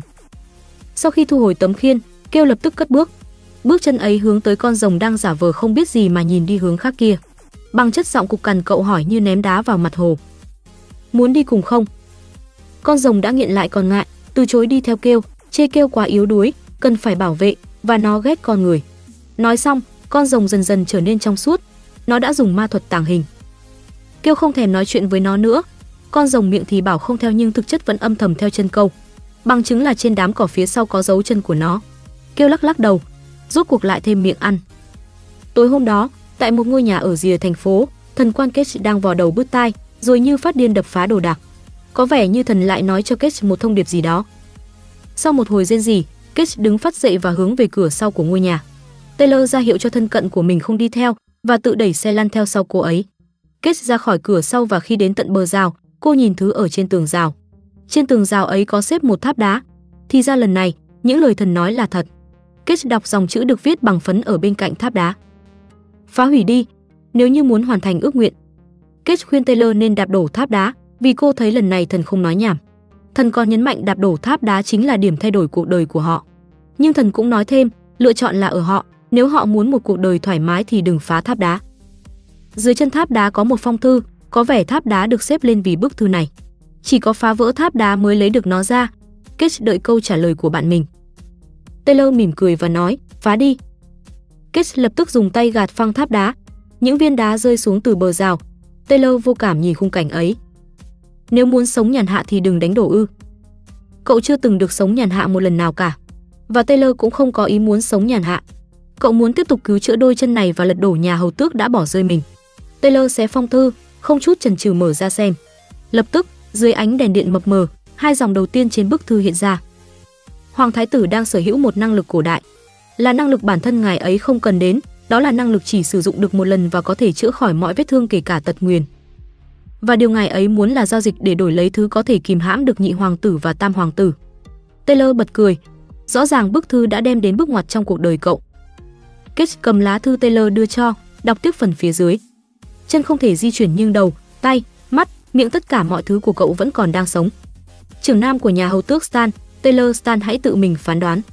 Lá thư đã khiến Taylor thay đổi cách nhìn nhận sự việc và khiến cậu biết được mục đích sống của mình là gì. Đáng nhẽ ra cậu phải biết tự chăm sóc cho bản thân mình như trước kia, lúc đôi chân còn lành lặn mới phải. Nhưng cậu đã bị chìm đắm trong mất mát và điên cuồng tin tưởng vào một văn cổ không rõ thật giả. Taylor quyết định từ bỏ việc tìm kiếm sức mạnh kia, giao lại mọi việc ở đây cho người hầu, còn cậu và Kate sẽ nhanh chóng lên đường tiến đến thủ đô để kịp tham dự sự kiện của hoàng tộc. Tại mái nhà khác cách đó khá xa, hai chị em miêu tộc sau khi thấy nhiệm vụ đã hoàn thành thì thong thả quay về quán trọ. Sáng sớm ngày hôm sau, Choi Han chuẩn bị lên đường đi hoàn thành nhiệm vụ kêu giao phó. Ngoại trừ kêu còn có phó đoàn trưởng, John, Big Rock, Han và cả lũ mèo đến chào tạm biệt anh ta. Nhìn tư trang của Choi Han chỉ có thanh kiếm sắt thường cầm với một túi hành lý nhỏ, kêu lấy ra một cái túi rồi ném cho Choi Han. Choi Han mở ra, bên trong là một số đồ vật và nước phục hồi được thu nhỏ do ma thuật. Đưa xong kêu bảo anh ta nếu không thích có thể vứt đi, rồi quay người hướng về phòng mình. Con rồng cũng ở cách đó không xa, lười biếng chào Choi Han bằng cách phóng ra một luồng mana tới chỗ Choi Han đứng. Choi Han xúc động với món quà nhỏ kêu tặng, dặn Long phải làm việc tử tế để trả tiền cơm, hứa sẽ quay về sớm, chào tạm biệt mọi người rồi tách ra khỏi nhóm, một mình rời khỏi thành phố Puzzle. Sau khi Choi Han rời đi, nhóm của Kêu cũng lên xe rời khỏi thành phố Puzzle và hướng về thủ đô. Họ dừng lại cắm trại sau ngày dài đi đường. Kêu nhìn hai con mèo vừa ngọ nguậy khi nhận ra ánh mắt của cậu. Lũ mèo giật mình rồi lắc đầu, kêu phì cười. Cậu biết chúng đã gặp con rồng. Sau khi Choi Han đi thì con rồng ấy cũng đi theo. Vì đây là điều tự nó mong muốn nên cậu không thể cản được. Nhưng việc này chưa qua thì việc khác lại tới. Một chiếc xe ngựa dừng lại gần khu cắm trại của Kêu và một người trông giống như kỵ sĩ leo xuống ghế đánh xe và tiến lại gần phó đoàn trưởng đang tính đi thám thính xung quanh. Anh ta muốn hỏi phó đoàn trưởng liệu đoàn của anh ta có thể lấy một chỗ nhỏ ở đây để dựng lều nghỉ chân hay không. Anh ta tự giới thiệu mình là Tom, kỵ sĩ của hầu tước Stan. Chết tiệt, kêu nhịn lại lời thô lỗ suýt bật ra và nhìn về chiếc xe ngựa tồi tàn không có lấy một biểu tượng. Cửa sổ xe mở ra và khuôn mặt của Taylor Stan xuất hiện. Bởi nhìn thấy gia huy của nhà bá tước Henitius nên chúng tôi mới đến làm phiền thế này. Tôi là Stan Taylor. Chắc hẳn Taylor đã phán đoán rằng nếu là khu cắm trại của nhà bá tước Henitius thì sẽ đủ mạnh đảm bảo được an toàn đêm nay nên đã nhờ vả Và kêu thì chẳng thích phán đoán ấy của cậu ta chút nào. Vậy là kêu phải gặp trưởng nam của nhà hầu tước Stan, thân quan kết và cả con rồng mà cậu đoán hiện tại đang đi săn lợn rừng hay hư gì đấy cho cậu nữa. Kêu không khỏi nhăn mặt. Một kẻ đi và ba kẻ khác đến. Điều đó không khỏi khiến kêu buồn bực. Taylor tinh ý nhận thấy vẻ mặt không vui của kêu, nghĩ rằng việc mình đột ngột thỉnh cầu thế này cũng gây ít nhiều bất tiện cho cậu nên nói sẽ rời đi nếu kêu không muốn. Taylor đã biết về kẻ vô lại kêu của nhà Henitius. Cho dù là nhà bá tước Henitius với quan điểm trung lập đi chăng nữa thì cũng sẽ thấy phiền toái khi phải dính dáng với mình. Sau khi cơ thể thành ra như này thì tất cả đều đối xử với cậu như vậy. Biểu hiện của kêu khiến Taylor lần nữa nhận ra sự thật này. Và lúc ấy, kêu lại nói, tránh cái gì cơ chứ. Kêu nhanh chóng sải chân đến gần xe ngựa của Taylor. Đây cũng chẳng phải đất của tôi. Với lại tôi cũng chẳng làm những trò như vậy với những người đi du hành như mình. Nói xong kêu bắt đầu trò hỏi với Taylor, cậu ta cũng giới thiệu kêu với Casey. Casey niềm nở nói thật hân hạnh, thiếu gia kêu. Tôi là thần quan Casey. Chúc ngài có một giấc ngủ bình yên. Giấc ngủ bình yên, đó là câu chào hỏi của những người phục vụ tử thần thường dùng với những người bình thường.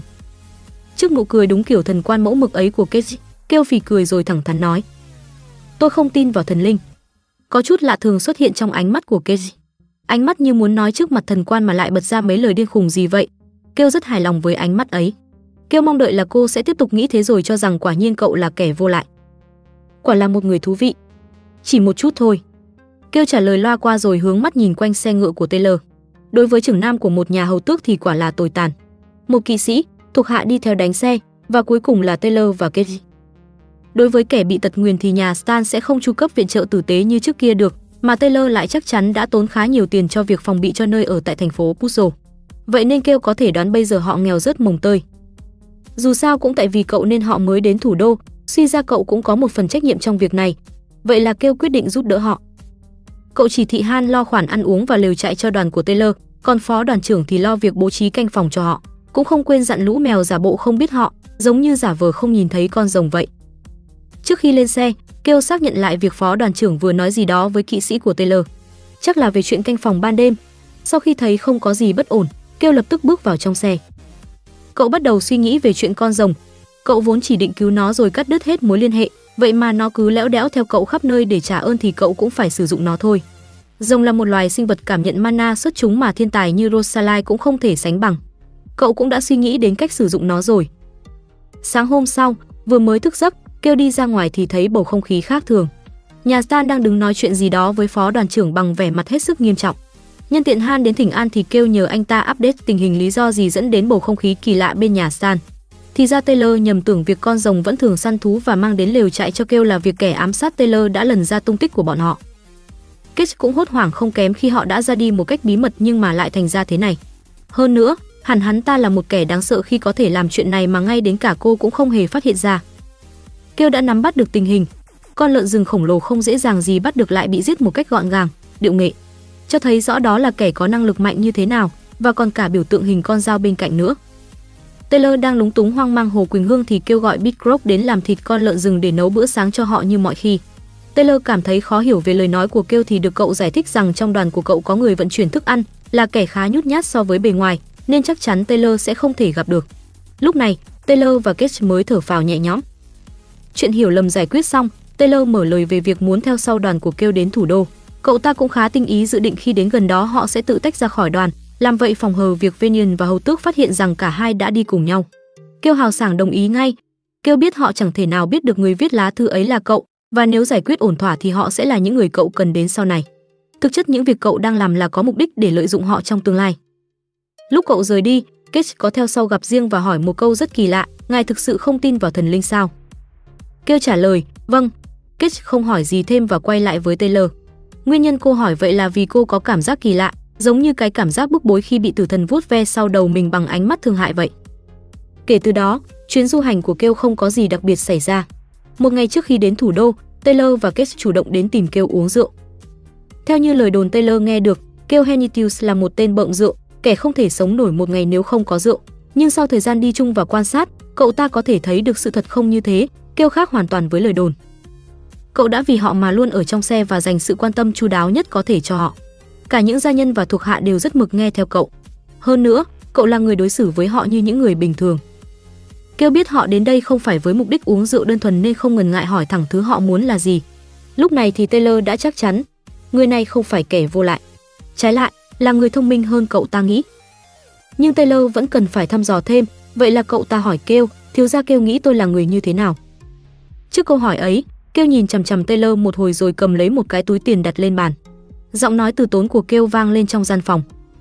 Tôi không biết rõ lý do vì sao cậu lại đến thủ đô vào thời điểm dễ bị chú ý thế này, nhưng những kẻ muốn vào hang hổ như các người tìm đến tôi thì cũng chỉ có một lý do mà thôi. Gia tộc Henitius giàu có, điều ngài muốn là tiền phải không? Những gì kêu nói không khỏi khiến họ thán phục, bởi vì đó đúng là những gì họ nghĩ. Kêu tiếp tục phân tích. Tôi đã nghĩ đến chuyện mọi người có thể sẽ thiếu thốn tiền bạc, nếu muốn được ổn thỏa ở thủ đô thì đương nhiên phải cần có tiền rồi nhỉ. Có vẻ không phải là dự định của hai người, nhưng nếu đã đồng hành cùng với rùa vàng thì việc chia tay ra cũng đáng thử một một lần chứ sao. Taylor không thể phản bác lại lời kêu, bởi đúng như lời cậu ta nói. Kêu Henitius đã không tránh né cậu, trưởng nam bị bỏ rơi. Với cậu đó là lợi ích nếu nhờ và thử một lần và nhận được tiền. Lỡ như bị từ chối thì Kêu cũng sẽ không nói với Venian về việc Taylor đã nhờ vả. Bởi Kêu có vẻ là người ghét những chuyện phức tạp, một nhân tài tự giấu mình. Taylor xúc động, nói lời cảm ơn với Kêu. Đã giúp thì giúp cho chót, Kêu biết họ dự tính sẽ dựa vào thần điện để vào thủ đô, nhưng nếu định đi vào như vậy thì sẽ tới tai của Venian hay hầu tước chỉ trong 3 ngày. Đơn giản là vì trong thần điện của tử thần thì cũng có những người liên quan tới chính trị. Vì vậy Kêu đã tính đến cách tốt nhất cho họ là sử dụng xe ngựa của cậu và đi với đoàn xe nhà Henitius thêm một ngày, còn những người đồng hành khác của họ sẽ đến thủ đô vào ngày hôm sau. Kêu đưa cho họ cầm trước số tiền ban nãy, ngoài ra còn đưa họ đạo cụ ma thuật có tác dụng khiến các sinh mệnh nằm trong phạm vi nhất định có thể tàng hình. Taylor quả thật không hiểu tại sao Kêu lại phải tốt với mình đến vậy. Đương nhiên Kêu giúp họ là có mục đích. Phải giúp đỡ bởi đây là việc do chính cậu tạo ra, và nếu Taylor làm chủ nhà Stan thì sau này sẽ không có dính phiền phức với cái nhà đó nữa. Như vậy mới có thể giữ được sự an toàn cho lãnh địa nhà Hennitius và cuộc sống an nhàn sau này của cậu cũng sẽ được đảm bảo. Nhưng nếu nói vậy thì chẳng khác nào cậu nhận mình là thiên tài chiến thuật, cụ tổ tâm cơ. Vậy nên cậu lấy lý do cậu giúp đỡ là vì thương hại Taylor. Cậu muốn biết một người chạy trốn với đôi chân không lành lặn như vậy đã suy nghĩ những gì. Một trưởng nam của hầu tước như vậy đối với kẻ rác rưởi của nhà bá tước thì những hình ảnh cố gắng hết mình của Taylor đã khiến cậu cảm thấy đáng thương. Taylor cười nhưng không phát ra tiếng. Cậu ta dùng hai tay sờ đầu gối của mình. Không có một cảm giác gì ở đầu gối cả. Nhưng mắt, mũi, miệng, tay, tất cả những thứ còn lại của Taylor vẫn đang sống. Taylor cười rạng rỡ, chân thành cảm ơn kêu. Đổi lại, kêu có một điều kiện, họ phải quên hết tất cả. Giúp đỡ nhưng không muốn dính dáng thêm. Đó là điều mà Taylor đã dự tính. Kết lên tiếng, đó là lý do mà cô ấy đến đây. Tôi và thiếu gia Taylor xin thề là sẽ không tiết lộ bất cứ điều gì. Ngài có biết về việc nếu trái phạm lời thề với tử thần thì sẽ phải nhận cái chết. Trước lời của Kate, kêu cười, tôi biết, xin hãy lập lời thề. Kate bắt đầu làm nghi thức lập lời thề. Cô nhắm mắt, chắp tay, từ đầu ngón tay của Kate, một luồng khói đen quỷ dị giống như sợi chỉ vây lấy cả ba người. Cô bắt đầu lẩm bẩm. Tôi là Kate, con gái của bóng đêm Vĩnh Hằng và Taylor Stan, xin thề dưới tên của bóng đêm, xin thề dưới cái chết, nếu vi phạm lời thề sẽ mãi chìm vào bóng đêm. Tất cả mọi thứ hiện hữu tại đây, Case tôi và Taylor Stan sẽ chôn giấu như một bí mật. Ngoài kêu Henitius, chúng tôi sẽ không nói với ai khác, sẽ không tiết lộ với ai khác. Kêu có thể cảm nhận được khí tức lạ thường luẩn quẩn ở tay, khá giống với năng lực cổ đại. Case giải thích, những gì cậu cảm nhận được bây giờ là sức mạnh của lời thề. Nếu như Taylor và Case phá vỡ lời thề thì kêu với tư cách là nhân chứng sẽ được thông báo về cái chết của họ. Kêu chấp nhận lời giải thích của Case. Sau đó, cả ba uống rượu gắn kết yêu thương. Một đêm vầng trăng không chiếu rọi, mối nhân duyên giữa ba người đã trở nên sâu đậm hơn so với vầng trăng kia.